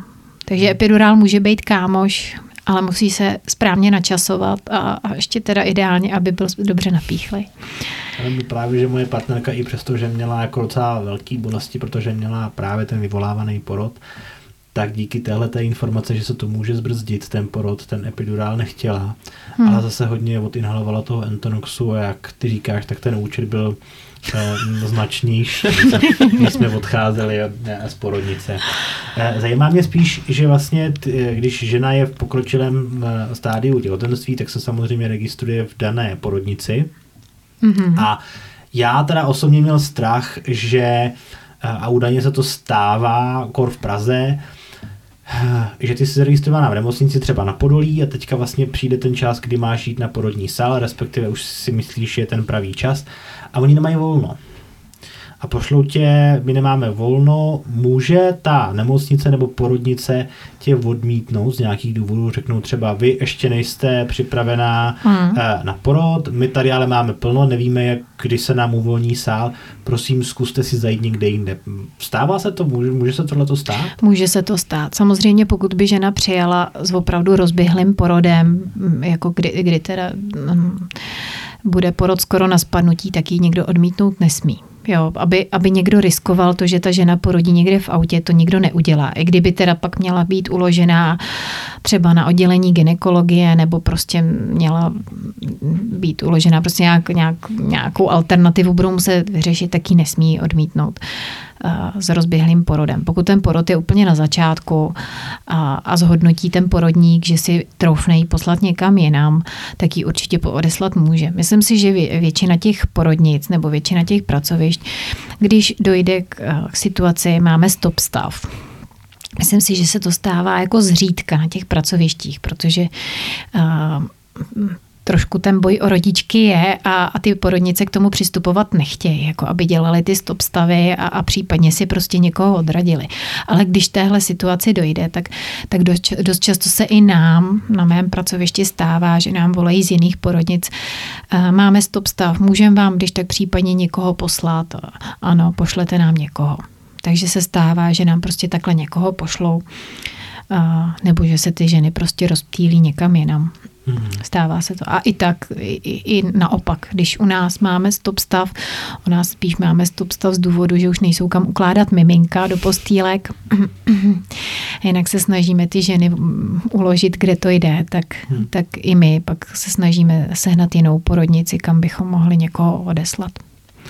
Může si žena pokud nemá odvoz partnera, zavolat sanitku do porodnice? Může určitě, protože to je neodkladná péče. I přesto, že zhodnotí ten svůj stav tak, že ještě není eh, ten porod v takové fázi, že by měla jít na porodnici a tam ne, nepřichází, ne, nepřichází s tím nějaký jako další Myslím sankce. si, že když žena zavolá uh, 155, že má nějaký problém, jakákoliv těhotná žena, ani to nemusí být žena, tak ta sanitka vždycky přijede a vždycky ji odveze. Myslím si, že uh, záchrana, zdro, uh, záchranáři nebo, nebo vůbec tahle záchranná zdravotnická služba mají z těch těhotných na tož pak z rodiček takový respekt, že odvezou, naloží a odvezou jakoukoliv těhotnou. Ať už volá, že krvácí nebo že jí odtekla voda, vždycky ji dovezou. Vždycky dovezou a určitě ani by, kdyby dorazili na místo a ta paní se jim zdála, že, že prostě nerodí, tak, tak ji vždycky naloží. I kdyby ji měli odvést zbytečně, tak ji odvezou. Tohle si nikdo těhotné jako nedovolí prostě podcenit situaci, že, že ji prostě nenaložili, neodvezli, nevyjela k ní ta, ta sanitka. To nikdo neudělá a ta záchranka ji vždycky dopraví do toho nejbližšího zdravotnického zařízení a tam ať si ji už každý vyš, lékař vyšetří, jak, jak uzná za vhodný. Jestli třeba zhodnotí, že ta žena ještě prostě není na to, aby se uložila, tak, tak pak ať si zajistí třeba odvoz nebo, nebo se jí zajistí nemocniční sanitka, ale, ale ta těhotná by měla být vždycky ošetřena. A ta těhotná vnímá ty stezky trošku jinak a, a prostě nemělo by se to podcenit. Když se necítí bezpečně, tak ať prostě do toho zdravotnického zařízení jede. Hmm. I, jak, jak říkám, Jasně. třikrát zbytečně, než jednou pozdě. Hmm. A někdy je fajn opravdu dát na tu, na tu intuici. Prostě když ta žena má pocit, že je něco špatně, tak by prostě vyšetřená být měla. Hmm. Uh, Některé porodnice nabízejí, nevím, jestli to říkám správně, alternativní porody, který hmm. jako třeba porod do vody a další takovéhle metody. Uh, nabízíte to taky? Děláte to? Já bych byla hodně opatrná s tím názvem alternativní porod, protože mm-hmm. žena, uh, uh, ty ženy nechtějí alternativní porod, oni chtějí přirozený porod. A dost často jsou na tenhle ten název, název jako háklivý, jo. Co, co je vlastně alternativní porod. Vím, že, vím, že jako uh, mezi zdravotníky to může být jako blbě zaškatulkovaný. Uh, ta žena chce přirozený porod, bez jakýchkoliv zásahů, jenom prostě, aby někdo ohlídal, že to, že to prostě všechno běží a, a funguje tak, jak má a že jsou všichni v pořádku, a, ale nechtějí prostě, aby jim do toho někdo vstupoval. Mm-hmm. Promiň, že tě přerušu, je někde definováno, co to je eh, přirozený porod? To se přiznám, že úplně nevím, jestli je to jako definováno, ale já bych chápala přirozený porod bez jakýchkoliv jako vnějších zásahů, kdy ten porod prostě se nechá svýmu vlastnímu tempu a vůbec se do toho žádným způsobem ani medicamenty, ani nějak jako fyzicky, eh, já nevím, třeba protržení eh, vakublán prostě ne, nevstupuje. Prostě, prostě se nechá ten porod tak, jak běží sám. To, by, to bych chápala jako přirozený porod, eh, že si třeba ta žena pak jako vybere eh, polohu sobě vlastní, která jí bude vyhovovat na ten závěr, neomezuje se nijak. Eh, takhle bych já chápala jako přirozený porod a, a myslím si, že to není špatně, jako že, když to ty ženy chtějí. Pokud, pokud prostě ta žena je zdravá, očekává se zdraví dítě, natočí se monitor v pořádku, tak ať si ty podmínky klidně trošku diktuje. A teda, proč teda ty nemocnice některý používali slovo alternativní porod, když ty ženy chtěly přirozený porod? Já si myslím, že totiž eh, tady ještě jako z dob nějakého socialismu, eh, kdy si myslím, že teda to porodnictví eh, za dob socialismu muselo být strašný a buďme rádi za to, co máme dneska. Jo. A, a, a myslím si, že ještě prostě tady zůstaly takové ty staré struktury a, a prostě když ta žena a, si nešla jak ovce a, a nenechala si prostě líbit všechno od těch zdravotníků, tak prostě už byla špatná. No. Když to dneska prostě máme svobodu a, a tak ať se diktují podmínky, pokud, pokud není teda na tom nikdo ohrožen a, a nejsou třeba ani ohroženi ty zdravotníci. To znamená tohle slovíčko nebo, nebo řekněme služba postupně jako mizí z těch, z těch nemocnic s tím, jak ty maminky mají čím dál tím víc možností si říct, jak to chtějí a tak dále, nebo jak tomu máme rozumět, když vlastně Kuba zmínil eh, ten alternativní porod, že to některé nemocnice nabízely formou, že měli jiný lůžka, že, že to bylo třeba, jak říká Kuba, do vody. Eh, děje se to pořád, nebo to už jako... Já si myslím, že se to, že se když teda pomineme ten název alternativní, tomu Pardon. bych se chtěla vyhnout. Myslím si, že se naopak ty služby jako rozšiřují, že, že jsou, eh, ten porod do vody si myslím, že byl jako velký trend před pár lety, teď si myslím, že to třeba trošku je na ústupu ale uh, myslím si, že, že ty služby se jako hodně rozšiřují a ta nabídka, protože obecně jako porodnost klesá, jo. Takže, jsem, takže mi přijde, že občas je to i trošku jako rvačka o každou rodičku. A aby ty porodnice jako rozšířily spektrum těch svých nabízených služeb, tak se, tak se přiklánějí k různým jako metodám nefarmakologickým, ať už je to já nevím, třeba různá jako aromaterapie, uh, nějaký jako rebózo, používání rebózo šátku nebo byliná pářka, tak, tak se opravdu těm ženám jde jako hodně na ruku a uh, ty nemocnice se jim snaží jako vyhovět. I. Jakýho šátku? Rebózo. Co to znamená? Já se přiznám, že úplně s ním jako moc zkušenosti nemám. Mm-hmm. Nicméně jsem na něj slyšela jako samý e, pozitivní ohlasy. Teprve se budu školit v téhle oblasti na mm-hmm. jaře. Je to takový jako obrovský eh, veliký šátek. Tuším, že eh, z Jižní Ameriky. Eh, přišla tato praktika a uh, jsou jako různé uh, možnosti, jak pomocí něj může třeba porodní asistentka nebo i důly často s ním pracují.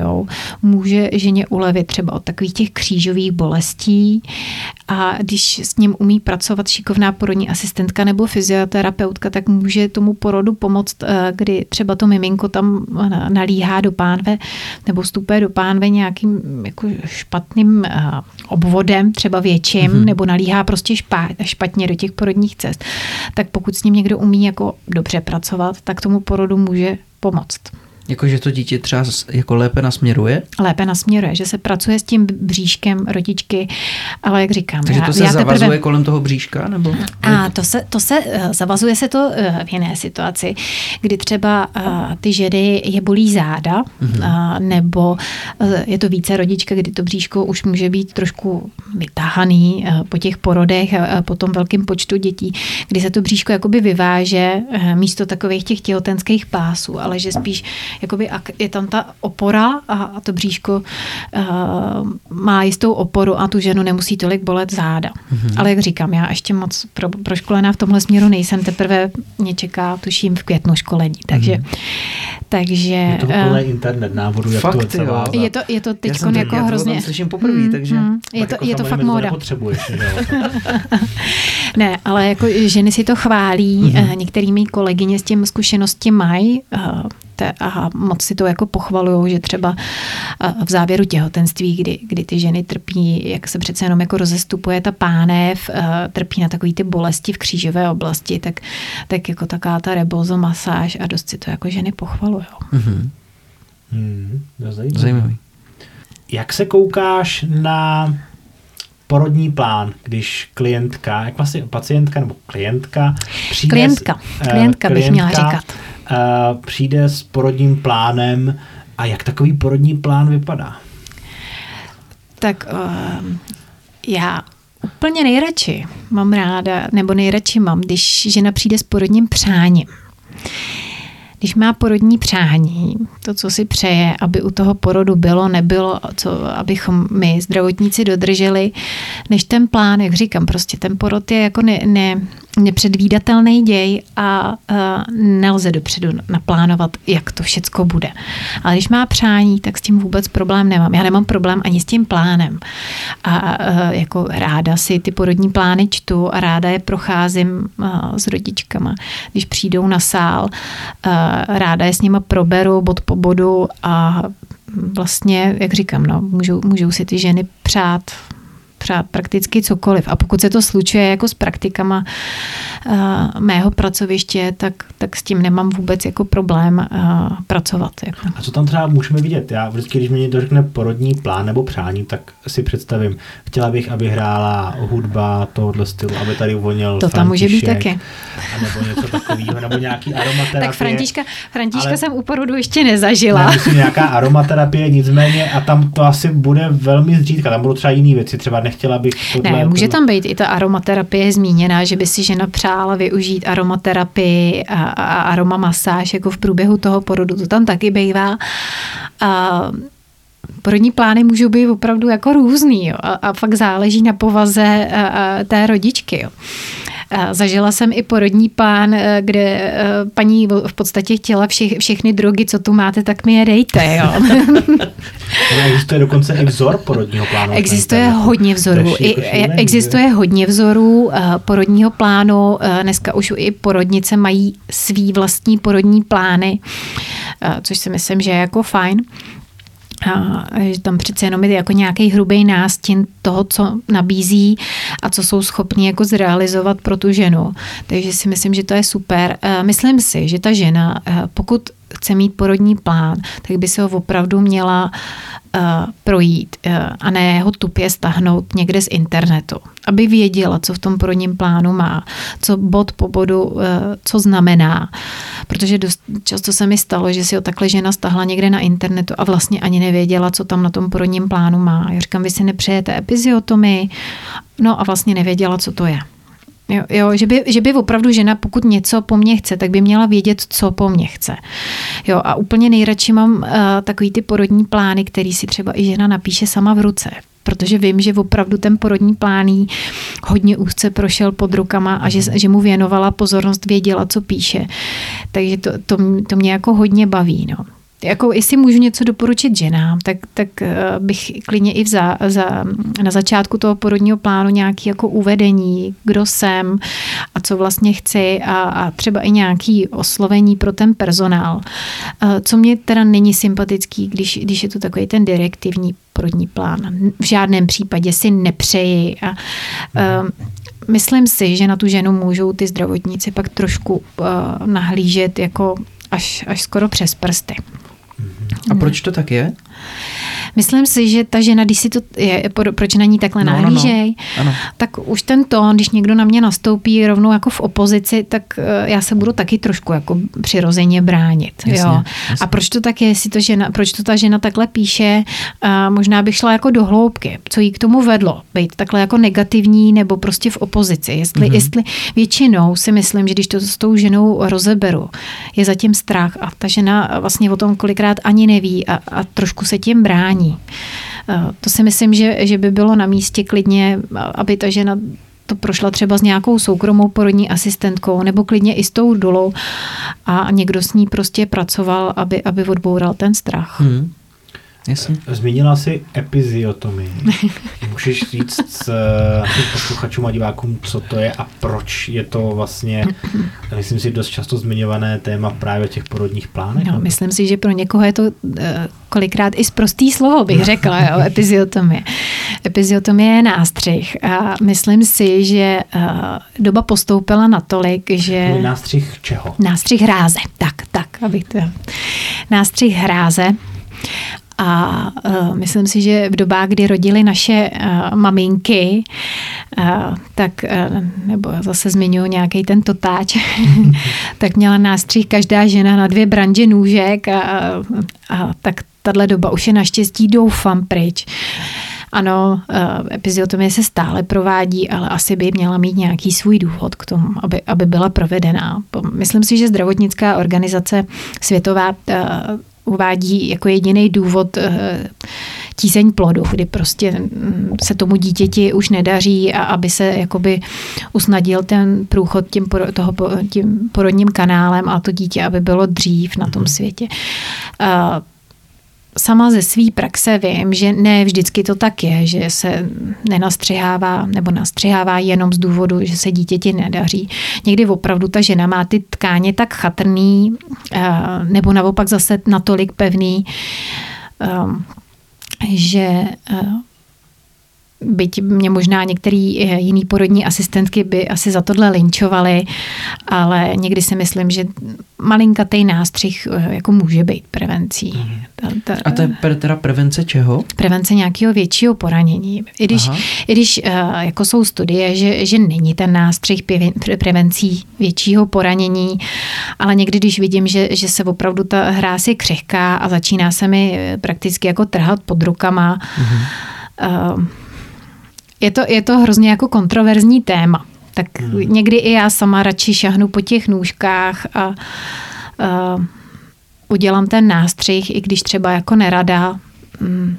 Je, je, to, je to hrozně jako kontroverzní a nelze to paušalizovat. Prostě sto, sto žen, sto různých těl a, a tkání a, a, a jako důvodem k epiziotomii by měla být ta, ta tíseň toho dítěte. To je v podstatě teď mm-hmm. jediný důvod. Ale chápu, že prostě ten lékař provede tu epiziotomii i, i třeba prostě z jiných důvodů. Měla, nebo Říkáte to té ženě předtím, než se ten nástřih provede? Já si myslím, že dřív byly doby, kdy se to těm ženám neříkalo. Ta epiziotomie by se měla provádět ve chvíli, kdy, kdy ta hlavička už v podstatě jako prořezává, kdy, kdy v podstatě i ten tatínek, který je u toho porodu, už může vidět kousek té hlavičky, kdy teda ta hlava je v podstatě jako hodně, hodně utlačuje jakoby ty tkáně a, a utlačuje ty nervy kdy nás už učili, že ta žena by to cítit neměla ta žena to cítí, nebo já sama jsem si to zažila a, a i když ta hlava prořezává, ty ženy to cítí. Nás ještě kdysi dávno učili, že eh, se to té ženě říkat nemusí, aby o tom nevěděla, aby nebyla tím nějakým mm-hmm. způsobem jako eh, zaskočená nebo traumatizovaná. Já si myslím, že by to ta žena měla vědět. Ta žena má dokonce právo to odmítnout. A nebo ten lékař nebo porodní asistentka by měli zdůvodnit, proč tu epiziotomii jako dělají. No. A stalo se... Informovaná by měla být, Jasně. podle mě. Stalo se vám třeba, že uh, to ta, uh, to ta klientka, hmm. klientka hmm, odmí, odmítla a potom z toho byl nějaký jako větší problém? Je to už jako dávno, ale stalo se to. Ta, mm-hmm. ta žena měla opravdu tu, není to teda porod, u kterého bych byla přímo já, ale ta žena opravdu měla tu hráz vysokou pevnou a to miminko bylo po tom porodu takový dost unavený, jako úplně se mu nedařilo. Mm-hmm. Žena, si, žena si opravdu striktně trvala na tom, že, že nechce uh, tu, tu epiziotomii, tomu miminku se tam evidentně jako úplně už nedařilo a bí, bylo bývalo by potřebovalo být asi o pár kontrakcí dřív venku, nicméně žena trvala striktně na tom, že, že nechce nástřih, takže těch, těch pár kontrakcí navíc asi tomu dítěti úplně jako nepřidalo. Mm-hmm. Ale o tom můžeme jenom polemizovat. Možná že, možná, že by se tomu dítěti nedařilo, i kdyby se udělal ten nástřih. Mm-hmm. Jo, nebyla jsem tam, úplně si netroufám jako tu situaci, situaci uh, soudit, hodnotit. Jasně. Ten nástřih můžeš, může provést porodní asistentka i lékař, nebo jenom lékař? Můžu ho provést i já jako porodní asistentka, i si ho můžu následně ošetřit. To má zašít. Ano. To jsem nečekal. Já jsem, hmm. protože vlastně ze zkušenosti taky, ale porodní asistentka volala lékařku na provedení tohohle nástřichu, hmm. nebo potřebovala možná konzultaci a paní doktorka se rozhodla na místě, tak ho rovnou provedla. To šití, musím říct, že potom bylo velmi pečlivé a dlouhé, takže já mám hmm. jistotu, že je to provedeno, provedeno správně. A chtěl jsem se ještě zeptat, když si předáváte služby, ano. co všechno si předáváte a v případě, že ta uh, rodička má porodní plán, jestli si předáváte i, vňatky z něho. Tak u nás na pracovišti to předání služby uh, probíhá nejprve na sesterně, kdy si nad dokumentací předám veškerý jako důležitý informace o té ženě, ať už je to alergie, eh, pokolikáté rodí, eh, nějakou anamnézu, pokud má nějakým způsobem pestrou tu porodnickou anamnézu, nebo vůbec jakoby tu svoji osobní nějaký jako zdravotní zdravotní omezení nebo, nebo onemocnění. Je, je důležitý, důležitá informace, jestli je to třeba uh, gravidita, těhotenství jako spontánní nebo je po umělém oplodnění. Prostě veškerý důležitý faktory, které se můžou nějakým způsobem odrazit i na průběhu toho porodu. Mm-hmm. To si předáváme. Předáváme si dokumentaci, protože eh, každý ten porod musí být zdokumentován. Je, je lékařská dokumentace, kam se píšou takový ty nálezy, jak, jak postupuje, progreduje ten nález, jak, jak moc se žena otevírá, píšou se tam ordinace lékaře, pokud dostává nějakou medikaci, analgézi a veškerý ty úkony. A pak je ještě ošetřovatelská dokumentace, kterou si vedeme my, porodní asistentky, kde píš, zapisuju třeba ty intervence, co s tou ženou dělám jestli ji polohuju, eh, jestli jsem natočila monitor, zaznamenávám tam ozvy. Protože pokud netočím monitor, pokud je všechno v pořádku, tak ten monitor se většinou točí po dvou hodinách. Ale ty dvě hodiny, kdy ten monitor netočím, bych stejně měla kontrolovat ty ozvy poslechem. Mm-hmm. Jo, přiložením, ať už sondy od toho monitoru, anebo třeba doplerem. A měly by, měly by být kontrolovány a zaznamenávány ty ozvy do té dokumentace, abych i já jako zdravotník byla chráněná.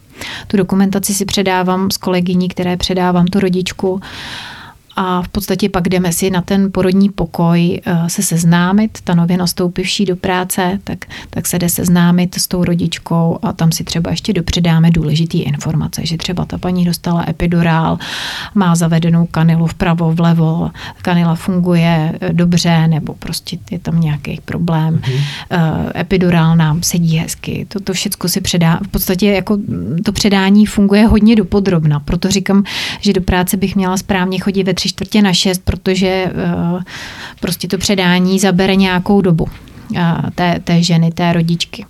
Stejně tak si předáváme ale i třeba ženu po porodu. Ženu, jo, protože ta žena zůstává po tom porodu na porodním sále minimálně dvě hodiny. A takže bychom si měli i s kolegyní předat i ženu po porodu.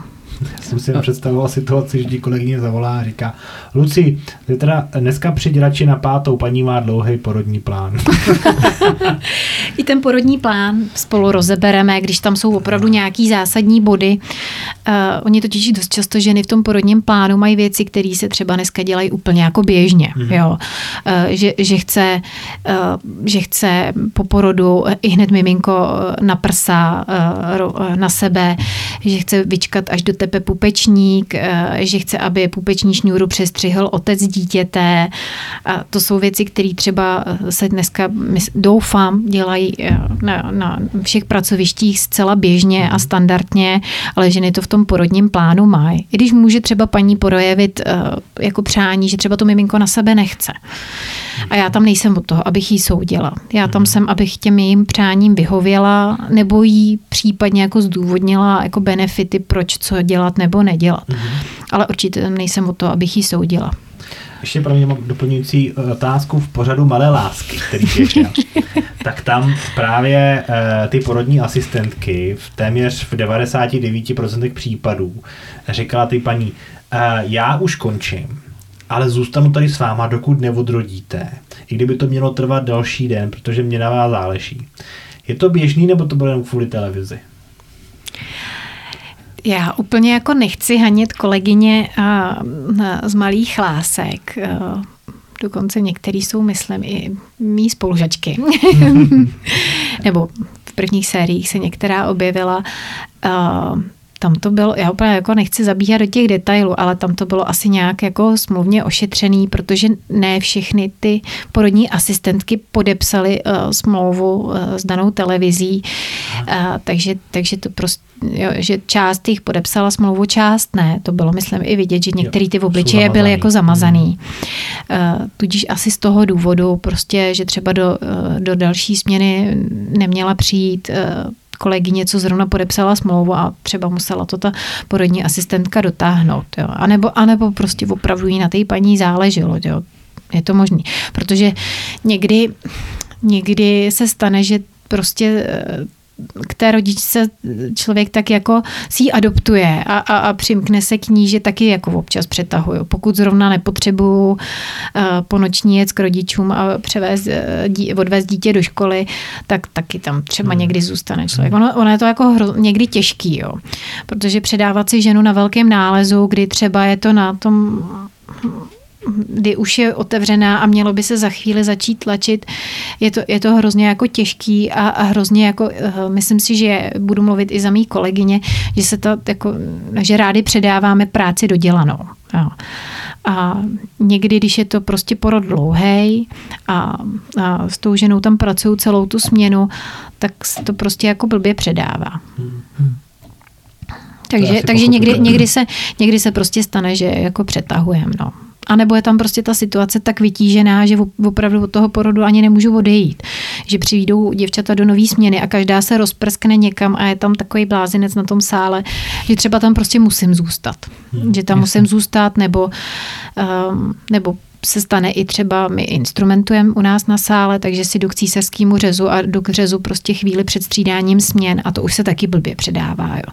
Přece jenom jako nad uh, otevřenou ránou, nad otevřeným břichem si předávat nástroje, tam může vzniknout prostě uh, nějaký riziko, že chyby nějaký. nějaký chyby mm. a to já třeba jako hrozně nerada předávám. Takže, takže prostě um, někdy, někdy přetahujem tu vlastní směnu. No. Eh, já mám trošku eh, téma z jiného jak se to říká, z jiného soudku. soudku. a to je ještě vlastně před tím celým porodem. Hmm. Jak moc se doporučují třeba sportovní aktivity hmm. na konci těhotenství? Nebo během, během těhotenství? Během těhotenství, no tak pokud... A nebo nejenom sportovní, ale i fyzická aktivita hmm, pokud jako taková. Pokud, pokud ta žena nemá žádný obtíže a je, mělo by se to konzultovat s jejím ošetřujícím ginekologem, mm-hmm. kdo, kdo vlastně jí má na starosti, eh, kdo jí vede vlastně celou tu prenatální poradnu, tak by to měla ta žena skonzultovat eh, se svým lékařem. A pokud ta žena byla zvyklá být aktivní i před těhotenstvím. Mm-hmm. A lékař na ní shledá, že to je nízkorizikový těhotenství, všechno je v pořádku, ona i dítě tak si myslím, že v těch aktivitách může pokračovat dál. No.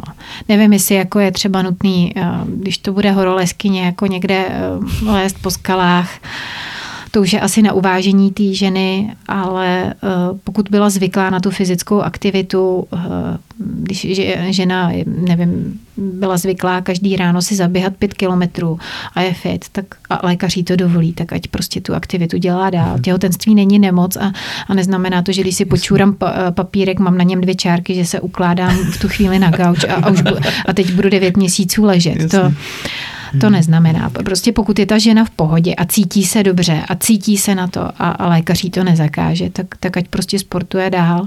Já si osobně myslím, že pokud ta žena byla zvyklá na nějakou fyzickou aktivitu a provozuje ji dál, byť třeba v menší míře, tak se jí to může jedině vrátit u toho porodu protože ten porod je jako obrovská fyzická zátěž. Mm-hmm. Dostane dost zabrat. Já vždycky říkám, když pak s těma ženama stávám po tom porodu, že eh, a, a mám tam zývajícího tatínka po probdělé noci, tak říkám, no a vidíte, a tady vaše paní, ta má za sebou maratonský běh.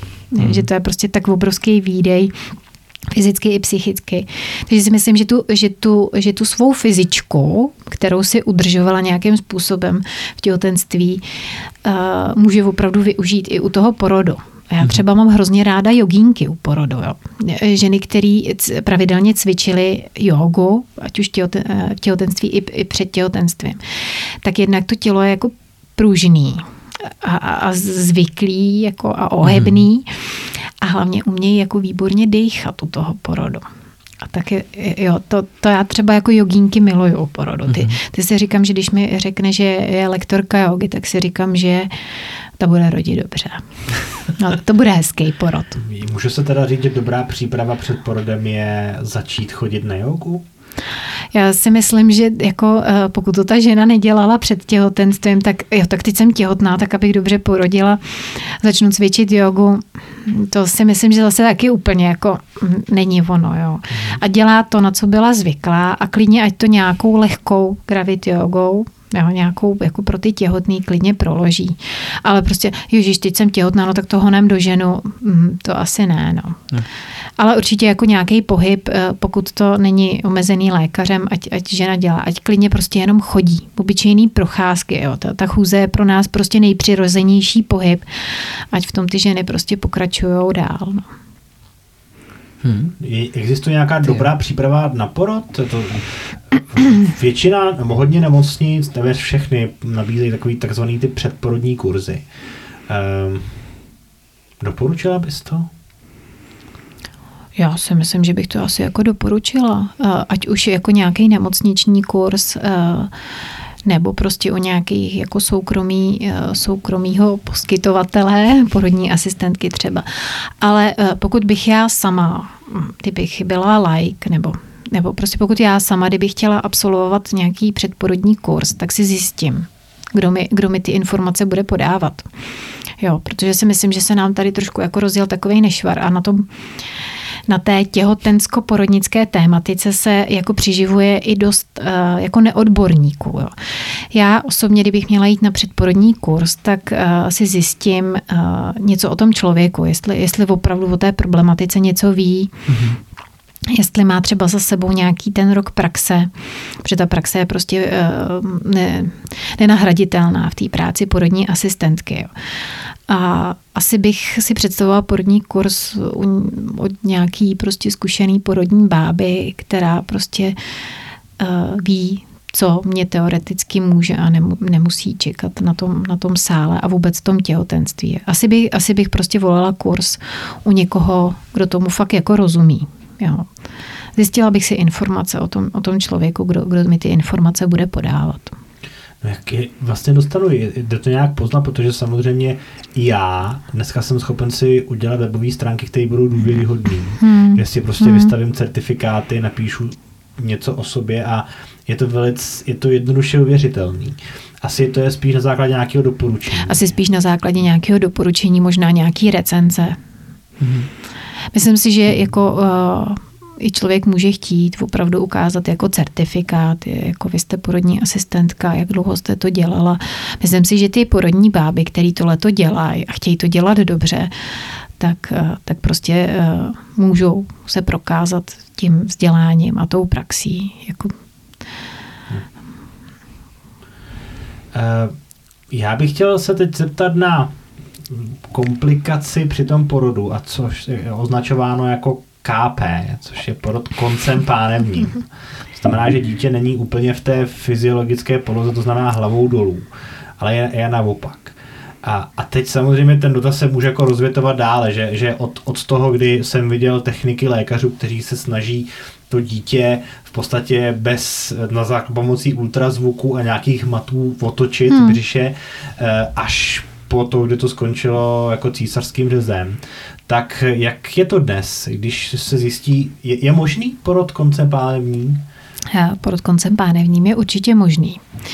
Musí to posoudit lékař. Tam je, tam je těch jakoby, uh, uh, aspektů, prostě, kdy, kdy ta žena může rodit tím koncem pánevním, je tam několik. Jo. A o tomhle rozhoduje lékař a ten porod vede lékař. Uh, Myslím si, že jsou porodnice a myslím si, že se zase jakoby vrací eh, ta doba, kdy, kdy se ty ženy nechávají rodit. Byla doba, kdy prostě eh, konec pánevní znamenal prostě tak to je jasný nařez.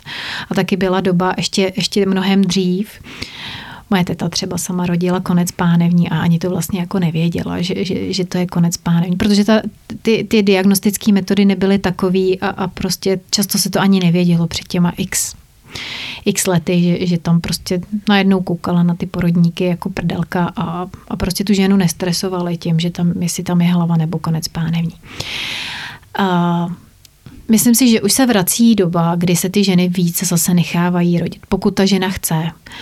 A uh, musí, musí hlavně ta žena chtít. Já vždycky říkám, že uh, tři čtvrtě porodu je v hlavě. A pokud ta žena se bude bát, tak ten porod prostě stejně nepůjde. Jo. Kolikrát prostě, když se ta žena bude tak strašně moc bát, tak se ten porod ani jako nespustí. Prostě, prostě bude zablokovaná a nespustí se. Ale uh, myslím si, že ty ženy se nechávají uh, víc rodit uh, koncem pánevním, pokud jsou splněny všechny podmínky. Uh, a jenom t- i ten řez představuje nějaký riziko pro tu ženu. Uh, takže je to operace, prostě ono to vypadá, je to krásná, čist, krásná, elegantní, rychlá operace s obrovským výsledkem, ale i tak představuje riziko pro tu ženu. A pokud ta žena plánuje třeba do budoucna mít těch dětí víc, třeba 4-5, tak už ten řez by pro ní mohl být nějaká jako jako nechci říct, že komplikace lze rodit i po řezu, ale už by to mohlo trošku zmařit ty její další snahy. To znamená, dneska už není pravidlo v případě, že, jsem, že žena byla na císařským řezu, tak každé další dítě půjde na svět císařským řezem. Nesou i možnosti, kdy ta žena může porodit přirozenou cestou i, po, i když u prvního dítěte měla císařský řez může porodit i po předešlém císařském řezu. Dokonce bych i, co tak jako pozorujem, to je spíš takový jako náš názor eh, u nás na pracovišti, není to žádná studie něčím podložena, ale dokonce ty ženy, které mají poprvé řez kvůli konci pánevnímu, tak dost často pak rodí dobře. Eh, po tom předešlém císařském řezu tak rodí pak dobře, když to miminko je tam zase už správně po druhý natočený tou hlavou, tak, tak ty rodí hezky. Ale eh, po předešlém císařském řezu, pokud jsou splněny opět všechny podmínky, rozhodne lékař, že ta žena je teď to řeknu blbě, způsobila. ne, že jsou splněny všechny podmínky pro to, aby se mohl ten porod vést uh, přirozeně, uh, tak se nechávají ty ženy dneska rodit. Musí ta jizva být dostatečně pevná, dobře zhojená po tom předešlém císařském řezu. Neměl by být velký váhový odhad toho miminka, po, pokud, toho, no, pokud toho ultrazvukem lékař měří, zváží, tak by to miminko nemělo přesahovat 4 kg ta váha, ten odhad váhový. A ještě jako další aspekty se hodnotí a pokud ta žena je na to nastavená a chce to a rodí dneska ženy po císařském řezu. Hmm. Ale musí se k tomu přistupovat jako s respektem. Jasně. Je tam prostě jizva na té děloze, eh, musí ta žena eh, být víc hlídaná, eh, měla by být víc monitorovaná a opravdu by měla porodní, a to je úkol porodní asistentky, sledovat veškerý ty její projevy, pokud se začne prostě chovat nějak jinak, bude si stěžovat na bolestivost vězve, tak okamžitě volat lékaře a mělo by se, měla by se ta situace řešit. Tak jo. Zajímavý, jak, jak, jak to jde dopředu. Hmm. Uh, teď téma, který mm, tak nějak, eh, my s ním nechceme končit, takže ho, se ho načnu, na, protože je to troš, trošičku jako negativní, tak ho načnu teď, je, že vlastně, eh, jak jsme se o tom bavili před samotným natáčením, eh, dřív před několika sty lety bylo běžné, že žena rodila desetkrát za život, hmm. ale přežilo pouze dvě, tři děti. Ale to není zase až tak jako dávná historie. My jsme, my jsme třeba jako procházeli... Jako ten, jako ten porod přežilo jenom tak málo dětí? Hmm, že buď, buď ten porod, nebo umřely ty děti jako ve, ve velice jako časném věku, mm-hmm, jo. Ale ona to není zase až tak jako dávná historie, jo, protože jsme jednou u nás na pracovišti procházeli jako starý porodní knihy, třeba i z nějakých jako 50. let. A uh, ty porodní knize těch kříž, křížků bylo dost. Jo. Eh, že samozřejmě nebyly, nebyly všechny naše jako diagnostické eh, vymoženosti, eh, neposlouchaly se ty děti, ty ozvy, ta akce srdeční se nekontrolovala, že jo, tím, tím monitorem a takže, takže se vlastně jako nevědělo do poslední chvíle, co se porodí, mm. že jo, když to tak blbě řeknu. Takže, takže to není zase jako až tak dávná historie, ale chápu, že myslíš nějakou třeba uh, Marii Terezi, která um, měla nevím kolik, těch 16 dětí mm. nebo mhm. kolik. Uh, no asi dospělého věku se jich taky moc nedožilo. A, a kdo ví, kolik těch dětí třeba ještě porodila mezi tím, jestli, jestli jako všechny porodila, že jo, v pořádku. Uh, takže vlastně dneska to není tak běžný, že vlastně dneska se bere, že žena nerodí za život desetkrát, ale třeba v, v nějakém tom průměru, že jo, dvakrát, třikrát. Chci se dostat k tomu tématu e, nepříjemnému, že i ty ve své praxi výdá, že vlastně musíš s ženou odrodit e, mrtvý miminko. Jo, tak jak I to potom, se stává. Jak, jak se mění, nebo jestli samozřejmě ta, nastane tam nějaká negativní energie, ale jakým způsobem se tohle mm, děje na tom, na tom porodním sále? Uh, tohle se stává a stává se to naštěstí se to stává třeba já nevím, na našem pracovišti třikrát za rok ale je to strašně jako náročné. Je to náročné, nebo, nebudu tvrdit, že to pro mě nejnáročnější, je to samozřejmě pro tu ženu nebo vůbec pro ten pár, aby jsme neopomíjeli ty, ty tatínky, protože na to se dost často zapomíná, že na to, že ten partner jde trošku stranou, jo, ale prostě tu ztrátu prožívají oba dva. Oba dva se těšili na miminko, na příchod nového člena do rodiny a, a prostě na příchod nového človíčka a teď, teď prostě není nebo nebude. Doma všechno připraveno a ta problematika je strašně jako náročná a já, když se mi tohle přihodí, že mi při, ať už mi přijde žena smívajíc se, uh, já jdu k porodu, začaly mi kontrakce, odtekla mi voda a já uh, první, co dělám, když takhle žena přijde k porodu, tak ji napoju na ten monitor, abych kontrolovala ozvy. To je prostě první, co musí porodní asistentka udělat, když přijde žena k porodu. Zkontrolovat vitalitu toho plodu, jestli to dítě je v pořádku. A to je jako jedna z nejhorších věcí, eh, co se může porodní asistence na porodním sále stát, kdy prostě ty, tam, tam lovíte tou sondou a ty ozvy prostě nejsou k nalezení. Ehm, když je nemůžu chvilku najít, tak nemá cenu tam prostě jezdit pobřišet, protože ta, ta žena, mm, pro ní je to najednou, i když je to třeba minuta, tak pro ní je to nejdelší minuta v životě a už je nervózní, tak eh, na porodní asistence, aby tu ženu uklidnila. Eh, vydržte, je možný, že se miminko třeba nějakým způsobem otočilo. Já jdu pro lékaře, udělá ultrazvuk a ultrazvuk to, a lékař to ultrazvukem vyloučí anebo prostě potvrdí nějaký to podezření. Jo. Samozřejmě vždycky je lepší, když, když lékař, když se třeba dítě vlivem pohybu, prostě se tam v noci mrskalo a třeba se otočí a jenom prostě porodní asistentka blbě hledala to je, i kdyby prostě jsem měla porodní asistentka přiznat, prostě jsem, jsem trdlo, blbě jsem hledala ozvy, super věc, dobrý ozvy tam máme. Mm-hmm. Ale pokud lékař na ultrazvuku potvrdí, že prostě tam to srdíčko netluče, tak je to strašná zpráva. Je to, je to nepříjemný pro toho lékaře, že, tohle to musí, že tohle to musí těm rodičům sdělit, té rodičce. A uh, hlavně, hlavně je šílený šok pro tu ženu.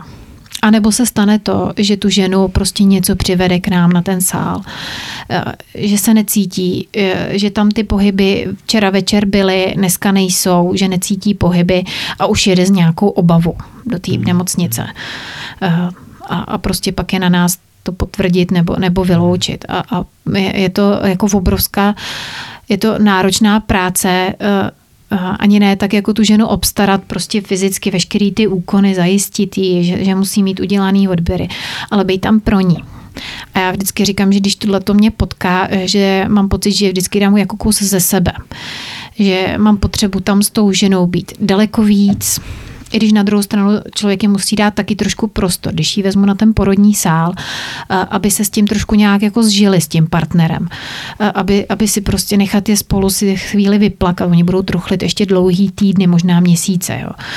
ale dát jim prostě prostor, aby si to sdělili, aby si spolu poplakali a pak tam prostě jít a, a sdělit té ženě, že tam pro ní prostě jsem, předat jí informace, protože existují, existuje Existují stránky nebo vlastně združení, například prázdná kolébka, která se touhle problematikou zabývá a pro ní asistentka po případě lékař by měli předat ženě co nejvíc informací. To že, to, že třeba má i nárok vlastně na mateřskou, že má nárok na mateřskou, protože prostě ta žena porodila. Eh, porodila mm, sice mrtvý miminko, ale prostě má, má vešky na, na tyhle ty věci nárok, že, že prostě může zůstat doma.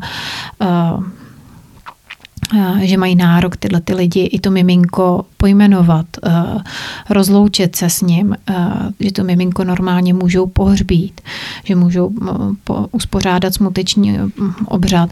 Tohle všechno by jim měla sdělit ta porodní asistentka, po případě ten lékař. A je to hrozně náročné hmm. s těm, hmm.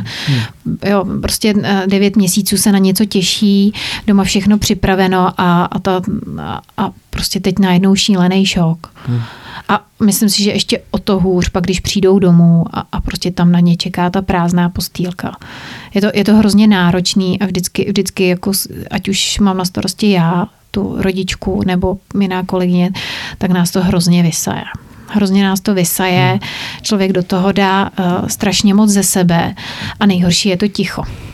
To ticho po tom porodu, prostě kdy, kdy tam ticho a maximálně do toho prostě ten, ten, ten nářek toho, té rodičky nebo toho partnera a teď ještě si musí jako zdravotník dávat pozor na, na na různé úkony, na takový ty, takový ty stereotypní věci, eh, kdy přijdu na porodní box, na porodní sál a eh, rovnou šahám po, po sondě, abych poslechla uh, miminko, ale vlastně já nemám koho poslouchat. Takový, aby, aby náhodou člověk neudělal chybu a neudělal něco, čím bych těm lidem mohla ještě víc jako ublížit. Jasně. Asi v těchto situacích má ta rodina asi nárok na nějakého psychologa. Ale... Toho jim nabízíme hned v podstatě. Jo. Hned po, po oznámení, když se trošku eh, z toho prvotního šoku v rámci prostě chvíle nějak oklepou a pokud to není třeba v noci nebo o víkendu, kdy teda eh, nemáme v nemocnici k dispozici toho psychologa, ale, ale určitě nárok má. Pokud to je třeba normálně v pracovní hodiny, v pracovní den, tak dost často si i ty, i ty lidi si, eh, i, ty, hmm. i ta pacientka si vyžádá tu psycholožku hned a předáváme jim kontakty, ať už třeba je to nemocniční psycholožka nebo na nějaký to združení, který mm-hmm. se mhm. touhle problematikou přímo zabývá. No. no a z amerických seriálů, hmm. uh, v amerických seriálech jsem viděl, že vlastně v tomto případě ta matka má na výběr já nevím, jestli je to pravda, jenom jsem to viděl v televizi, eh, ten porod eh, buď císařským řezem nebo přirozeně. Mm, je to stejný u nás, nebo je to nějaká fáma? Pokud uh, zdravotní stav té ženy umožňuje přirozený porod, tak se snažíme tu ženu, uh, aby, snažíme se ženu přesvědčit o tom, nebo přesvědčit, snažíme se, aby ta žena porodila přirozenou cestou. Ono to zní strašně. Jo. Teď mi někdo řekne, mám v sobě mrtvý dítě, okamžitě teď hned ho ze mě vyndejte. Prostě většinou ty ženy takhle potom eh, jako eh, pláčou. Jo. Mhm. Jenomže uh, tam je ta věc, že pokud bychom té ženě udělali císařský řez, nejenže ji můžeme v tu chvíli ohrozit, prostě je to operace.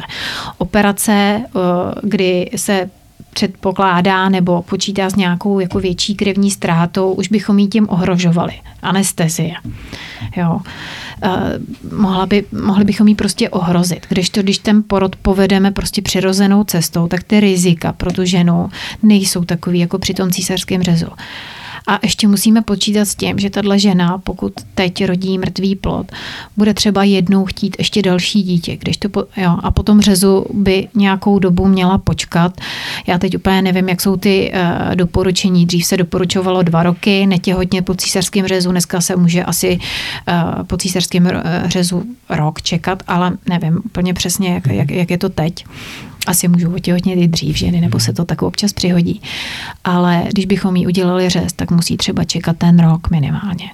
Jo, když to, když mhm. porodí přirozenou cestou, miminko, aha, tak uh, může v podstatě dodržet šesti nedělí a můžu se s tím partnerem začít snažit uh, znova o, o miminko, ale samozřejmě by nejdřív asi musí se zahojit ona fyzicky a musí se zahojit i ta její duše. Měla by si dát na tohleto prostor, aby, aby se to trauma neprojevilo někdy jako v budoucnu.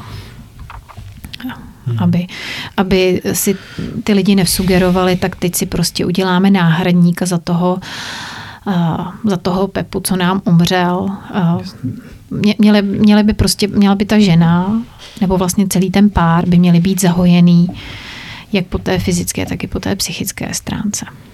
Hmm. Pojďme něčemu pozitivnějšímu. No, no. to je strašně eh, složitý téma. Uh, uh, no, ale je to jako reální, takže Jasně. mně přišlo jako Stává se to naštěstí, ne moc, naštěstí no. bych jako ráda dodala, že v Čechách je ta péče o ty, o ty těhotný a o ty rodičky na tak vysoké úrovni, jo, že, že se to naštěstí nestává tak často abychom ti teda nějakou potenciální rodičku těhotnou nestresovali.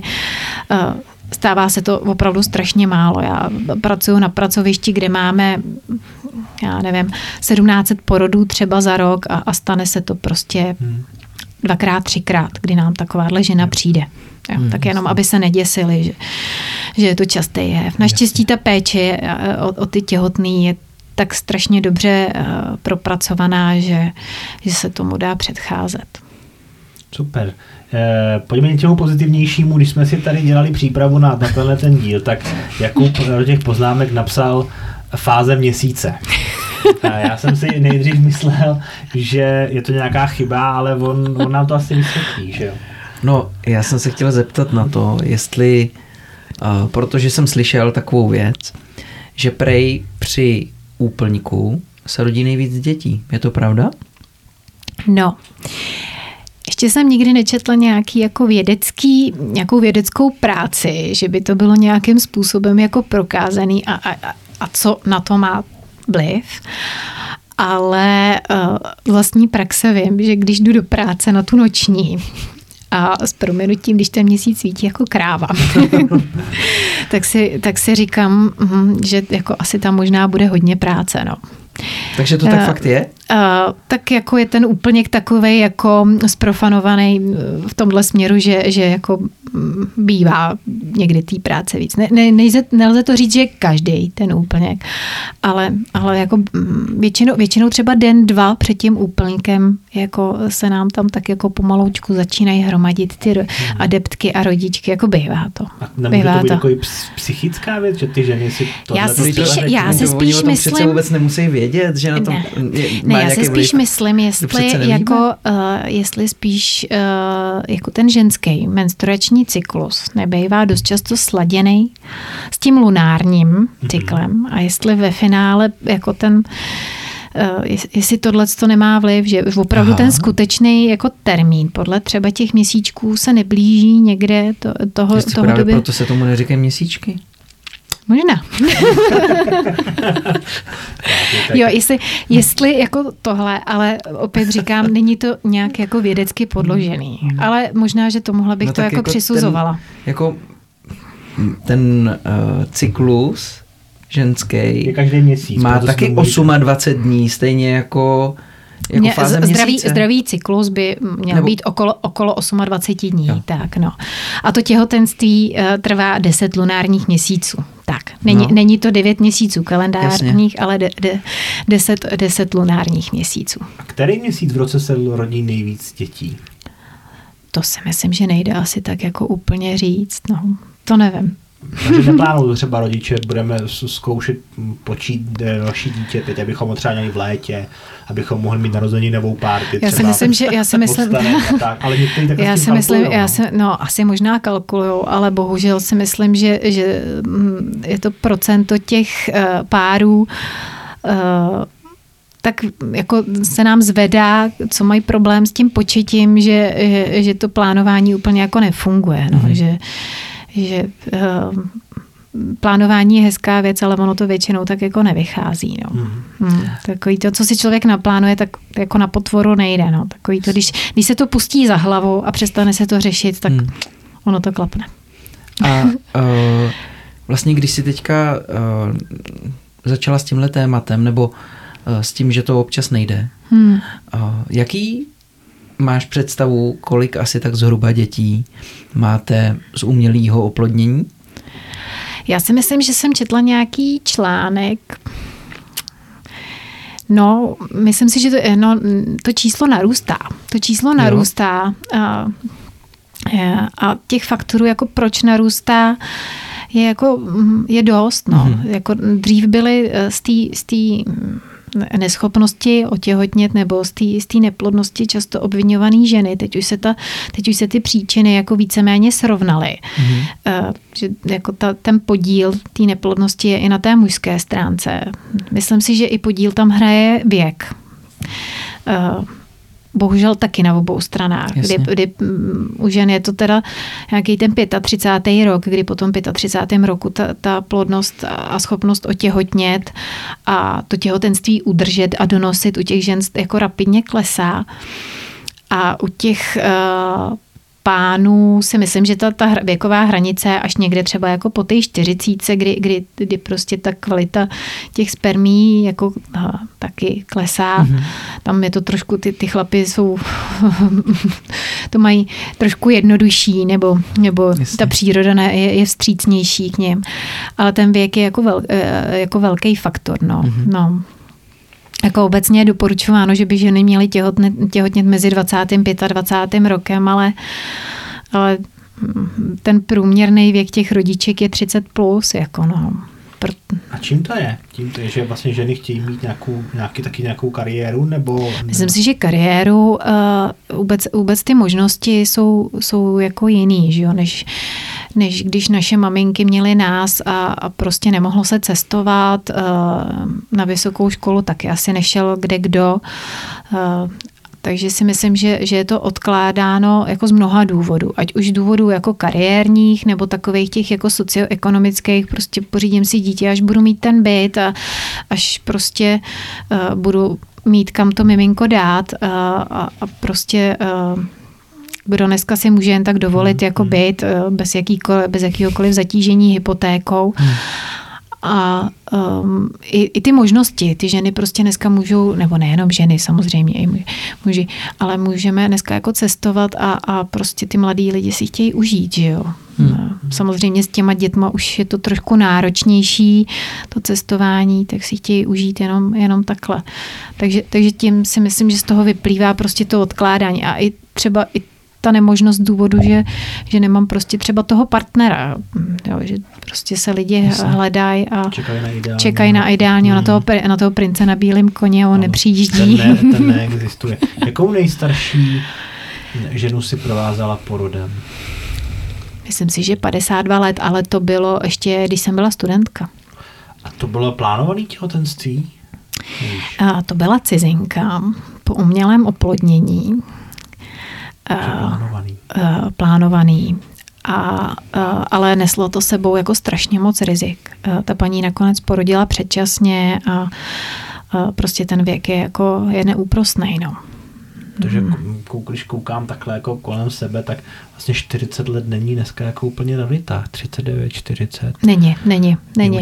Jako samozřejmě, když mi přijde, samozřejmě, když mi přijde 40 letá prvorodička, už je prostě chuděrka zaškatulkovaná jako, jako riziková, hmm. bohužel. Um, ale prostě ta jako samozřejmě to nejde jako paušalizovat, prostě 40-letá bude rodit blbě. Taky jsem zažila paní, které bylo 48 a, a rodila překotně, krásně e, a já ty ženy vidím, že jo, i, i prostě obnažený, jako tak, jak je pán Bůh stvořil a tenkrát jsem si říkala, pane bože, ta by kde jakou dvacítku strčela jako do kapsy, jak, jak to byla prostě asi, jednak paní asi o sebe pečovala a, a jednak asi genetika jí přála, ale měla tak prostě krásný tkáně, jako že, že opravdu 20, kde jaká 20 letá holka takovýhle tkáně nemá, no. Ale eh, ten věk je opravdu jako hmm. důležitý faktor z mnoha důvodů, ať už při tom plánování toho těhotenství a i pak jakoby eh, v tom těhotenství, no. Co to je ten překotný porod? Jsi říká, rodila překotně? Překotný porod je takový ten jako rychlej. No. Většinou se říká uh, do dvou hodin od začátku nebo od, od nástupu pravidelných kontrakcí. A to se častěji děje těm uh, více rodičkám. Ví, více, více rodičkám, ano. Více rodičkám. více rodičkám, ale tak není taky ani prvorodička výjimkou, že, že porodí překotně. Šťastná to žena. to by jí řekli asi ty, ty co rodili uh, dlouhý hodiny a tak, tak by jí řekli, že jí závidí. Ale takhle, jo, ona, ona mě dost často ty ženy porodí takhle jako překotně, ale uh, mysl, kolikrát si říkám, že je to musí strašně bolet, jo. Stra, jako, že to musí být hrozný nářez a hrozný masakr, že prostě se ty porodní cesty, co se u někoho otvírají 12 hodin, tak oni to musí stihnout za dvě hodiny, tak a jaký má hmm. pak nejdelší porod si absolvovala s klientkou? Pamatuješ si nějaký jako extrémně dlouhý? Bychom měli i ten druhý extrém. Aha, tak já nevím, jestli úplně takhle to jde říct, jako často říkají ženy, já jsem rodila tři dny, ale um, ono tam spíš byla taková ta, taková ta fáze, kdy, kdy se blbě dali rozlišit eh, ty poslíčci od těch kontrakcí, které vedly k nějakému efektu otvírání těch porodních cest. No. Hmm těžko říct, jako který nejdelší porod. Jako, jako je asi nepříjemný pro ženu, když si ji takhle předáme, jako když prostě ani já za těch 12 hodin, za těch 12 hodin, eh, ale 12 hodin není jako žádná výjimka. Jo. 12 hodin prostě prvorodička může rodit úplně jako standardně. Jo. Říká se, že, že se může otvírat ta prvorodička i jak jsme si říkali, po těch prstech a tak, takže se může otvírat i třeba centimetr za dvě hodiny. Že každý porod má prostě jako jinou, hmm. jinou dynamiku, jo. Takže, takže prostě to nejde takhle jako, hmm. nej, nejde prostě na to udělat šablona. Já mám ale poslední dvě témata, jo. No, že, že je to strašně zajímavý. První je, mám, že hodně kamarádek, když jsem eh, zmínil, že vlastně tě budeme mít jako hosta, respektive porodní asistentku, tak eh, řekla, že bezpodmínečně se musím zeptat na používání, když jsme mluvili o té epiziotomii, eh, používání, jo, příprava té hráze pomocí anibolu. Mm-hmm. Jaký ty na to máš názor? Pomáhá to uh, nějak předcházet tomu nástřihu? Nebo... Já si myslím, co, že ten... Co, co to je anibol ještě? Anibol je taková pomůcka. Takový, uh, jakoby, uh, no, podstatě míč, když to tak jako blbě přirovnám mm-hmm. s jistou pumpičkou, který si uh, žena zavede do pochvy. Mm-hmm a tou pumpičkou eh, se ho snaží jakoby nafouknout a pak se ho snaží vytlačit, aby v podstatě nasimulovala, natrénovala Aha. to vypuzení té hlavičky. Já um, No, vidíš, to pro mě je to novinka, protože já jsem si to složil se dvou slov anus a bol. Já jsem myslel, že se to dává jinak. Ne. A, a, a ta žena se vlastně jako snaží nasimulovat uh, ten porod té hlavičky. Mm-hmm. Já se přiznám, že zase, myslím si, že ten trend toho anebolu trošku jako uh, upadá, nebo asi, nebo asi nemám spíš štěstí na ty rodičky, který s ním cvičili. Ale když už nějakou takovou uh, mám uh, rodičku, tak uh, se, uh, tak jsem si všimla, že ví minimálně aspoň jakým způsobem tlačit, co se po nich jako chce, že, uh, ta druhá doba porodní, ta vypuzovací, kdy, kdy se snaží žena uh, tlačit, tak uh, bývá dost často jako kratší, protože prostě mm, ví, jak tlačit a má to natrénovaný. Jestli je tam úplně jako prevence nějakého toho poranění, ehm, to jsem úplně jako nevypozorovala. Eh, někdy ani po tom, co eh, cvičí žena s tím ehm, anibolem, tak, eh, tak prostě se ani, neu, ani tak neubrání tomu poranění. Mm-hmm. Takže to nezvyšuje pružnost. Tý, myslím tý si, že může, ale myslím si, že skoro efektivnější bych řekla, že je spíš nějaká jako masáž, že si žena masíruje tu hráz. A to bych řekla, že je skoro možná efektivnější, že, ale, ale minimálně ten benefit toho, že ta žena umí tlačit, tak, tak uh, to tam mám je. První úkol splněn a ten druhý úkol je zeptat se vlastně na zpracování placenty potom do forem uh, tablet, uh, nebo jak s ní kapslí, na, no. kapslí a jestli to má smysl.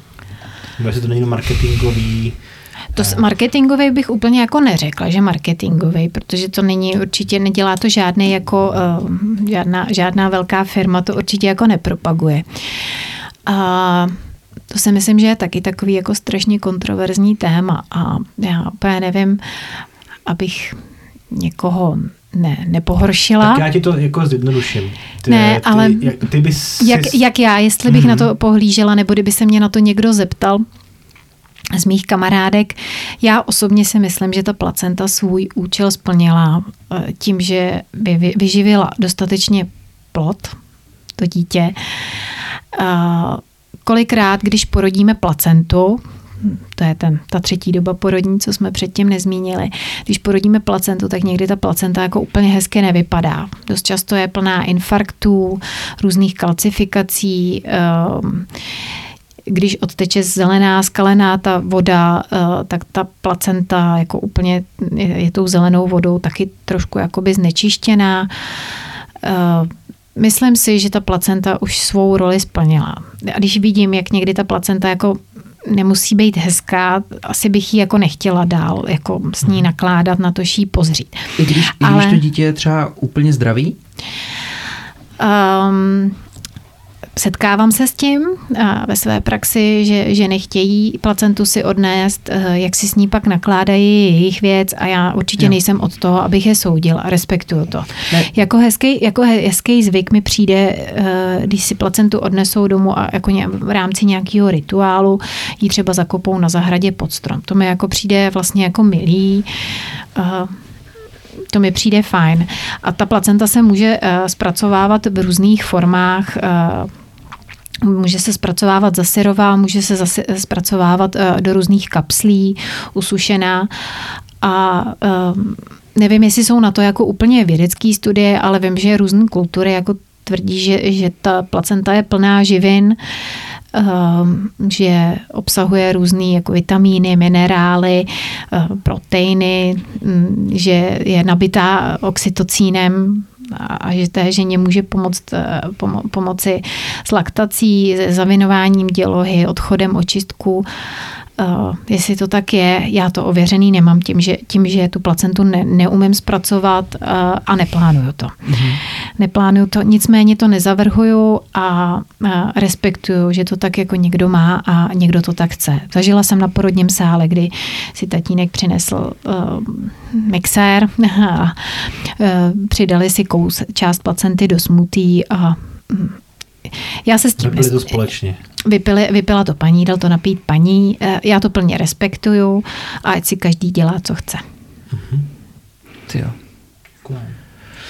No? Uh, já myslím, že jsme vyčerpali všechna, všechna, všechna témata. to bylo takových, takových uh, témat. No, na závěr uh, samozřejmě my tady sice hosta necháváme říct nějaký vzkaz, ale od tebe bychom velice ocenili, i kdybys mohla našim posluchačkám a divá, divačkám poradit nějaké, jestli to teda má smysl, tablety, vitamíny během těhotenství anebo před porodem. Jsi mluvila o nějakých bylinkách a tak dále, tak jestli máš něco takového, co můžeš doporučit, tak... Tak, tak jestli můžu doporučit, tak určitě uh, začít uh, vitamíny, a hlavně s kyselinou listovou, ještě už když ta žena začíná uvažovat o tom, že by, že by to miminko chtěla, už když začíná plánovat. Dokonce se doporučuje, že minimálně tři měsíce by měla žena užívat takový ty vitamíny určený uh, pro těhotné nebo plánující početí.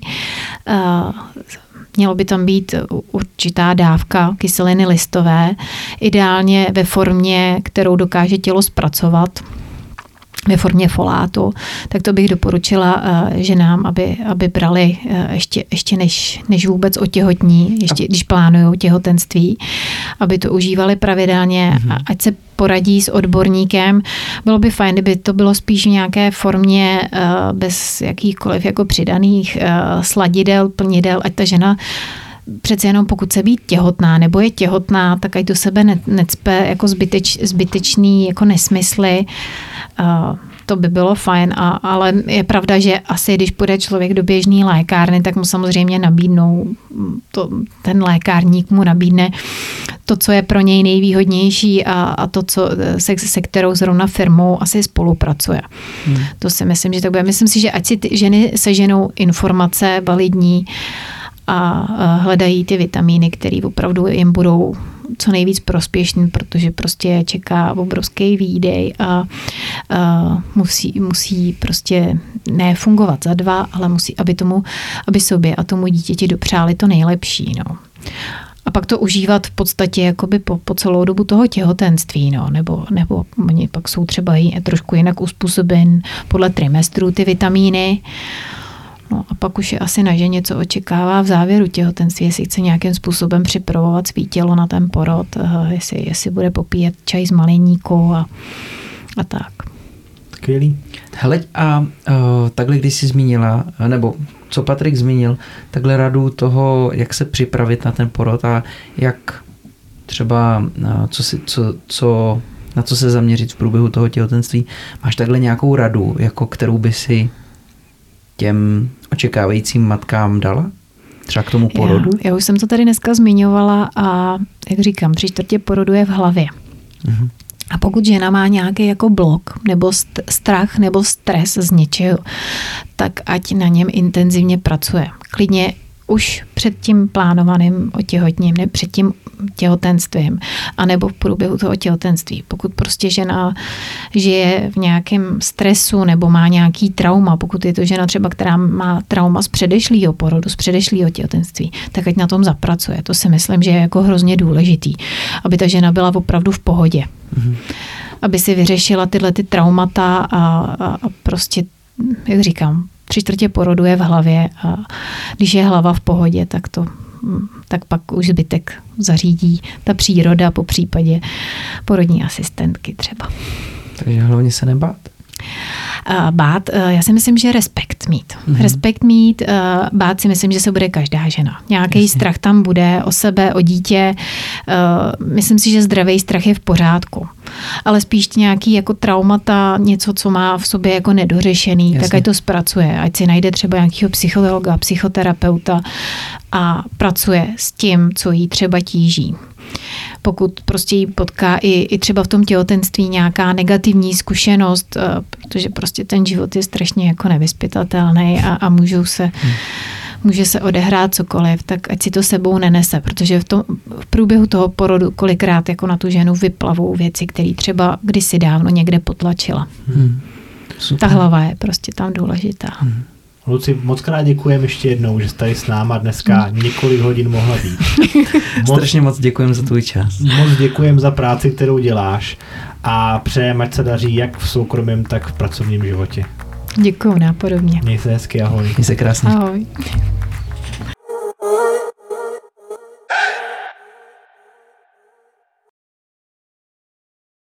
A, vy jste ještě tady.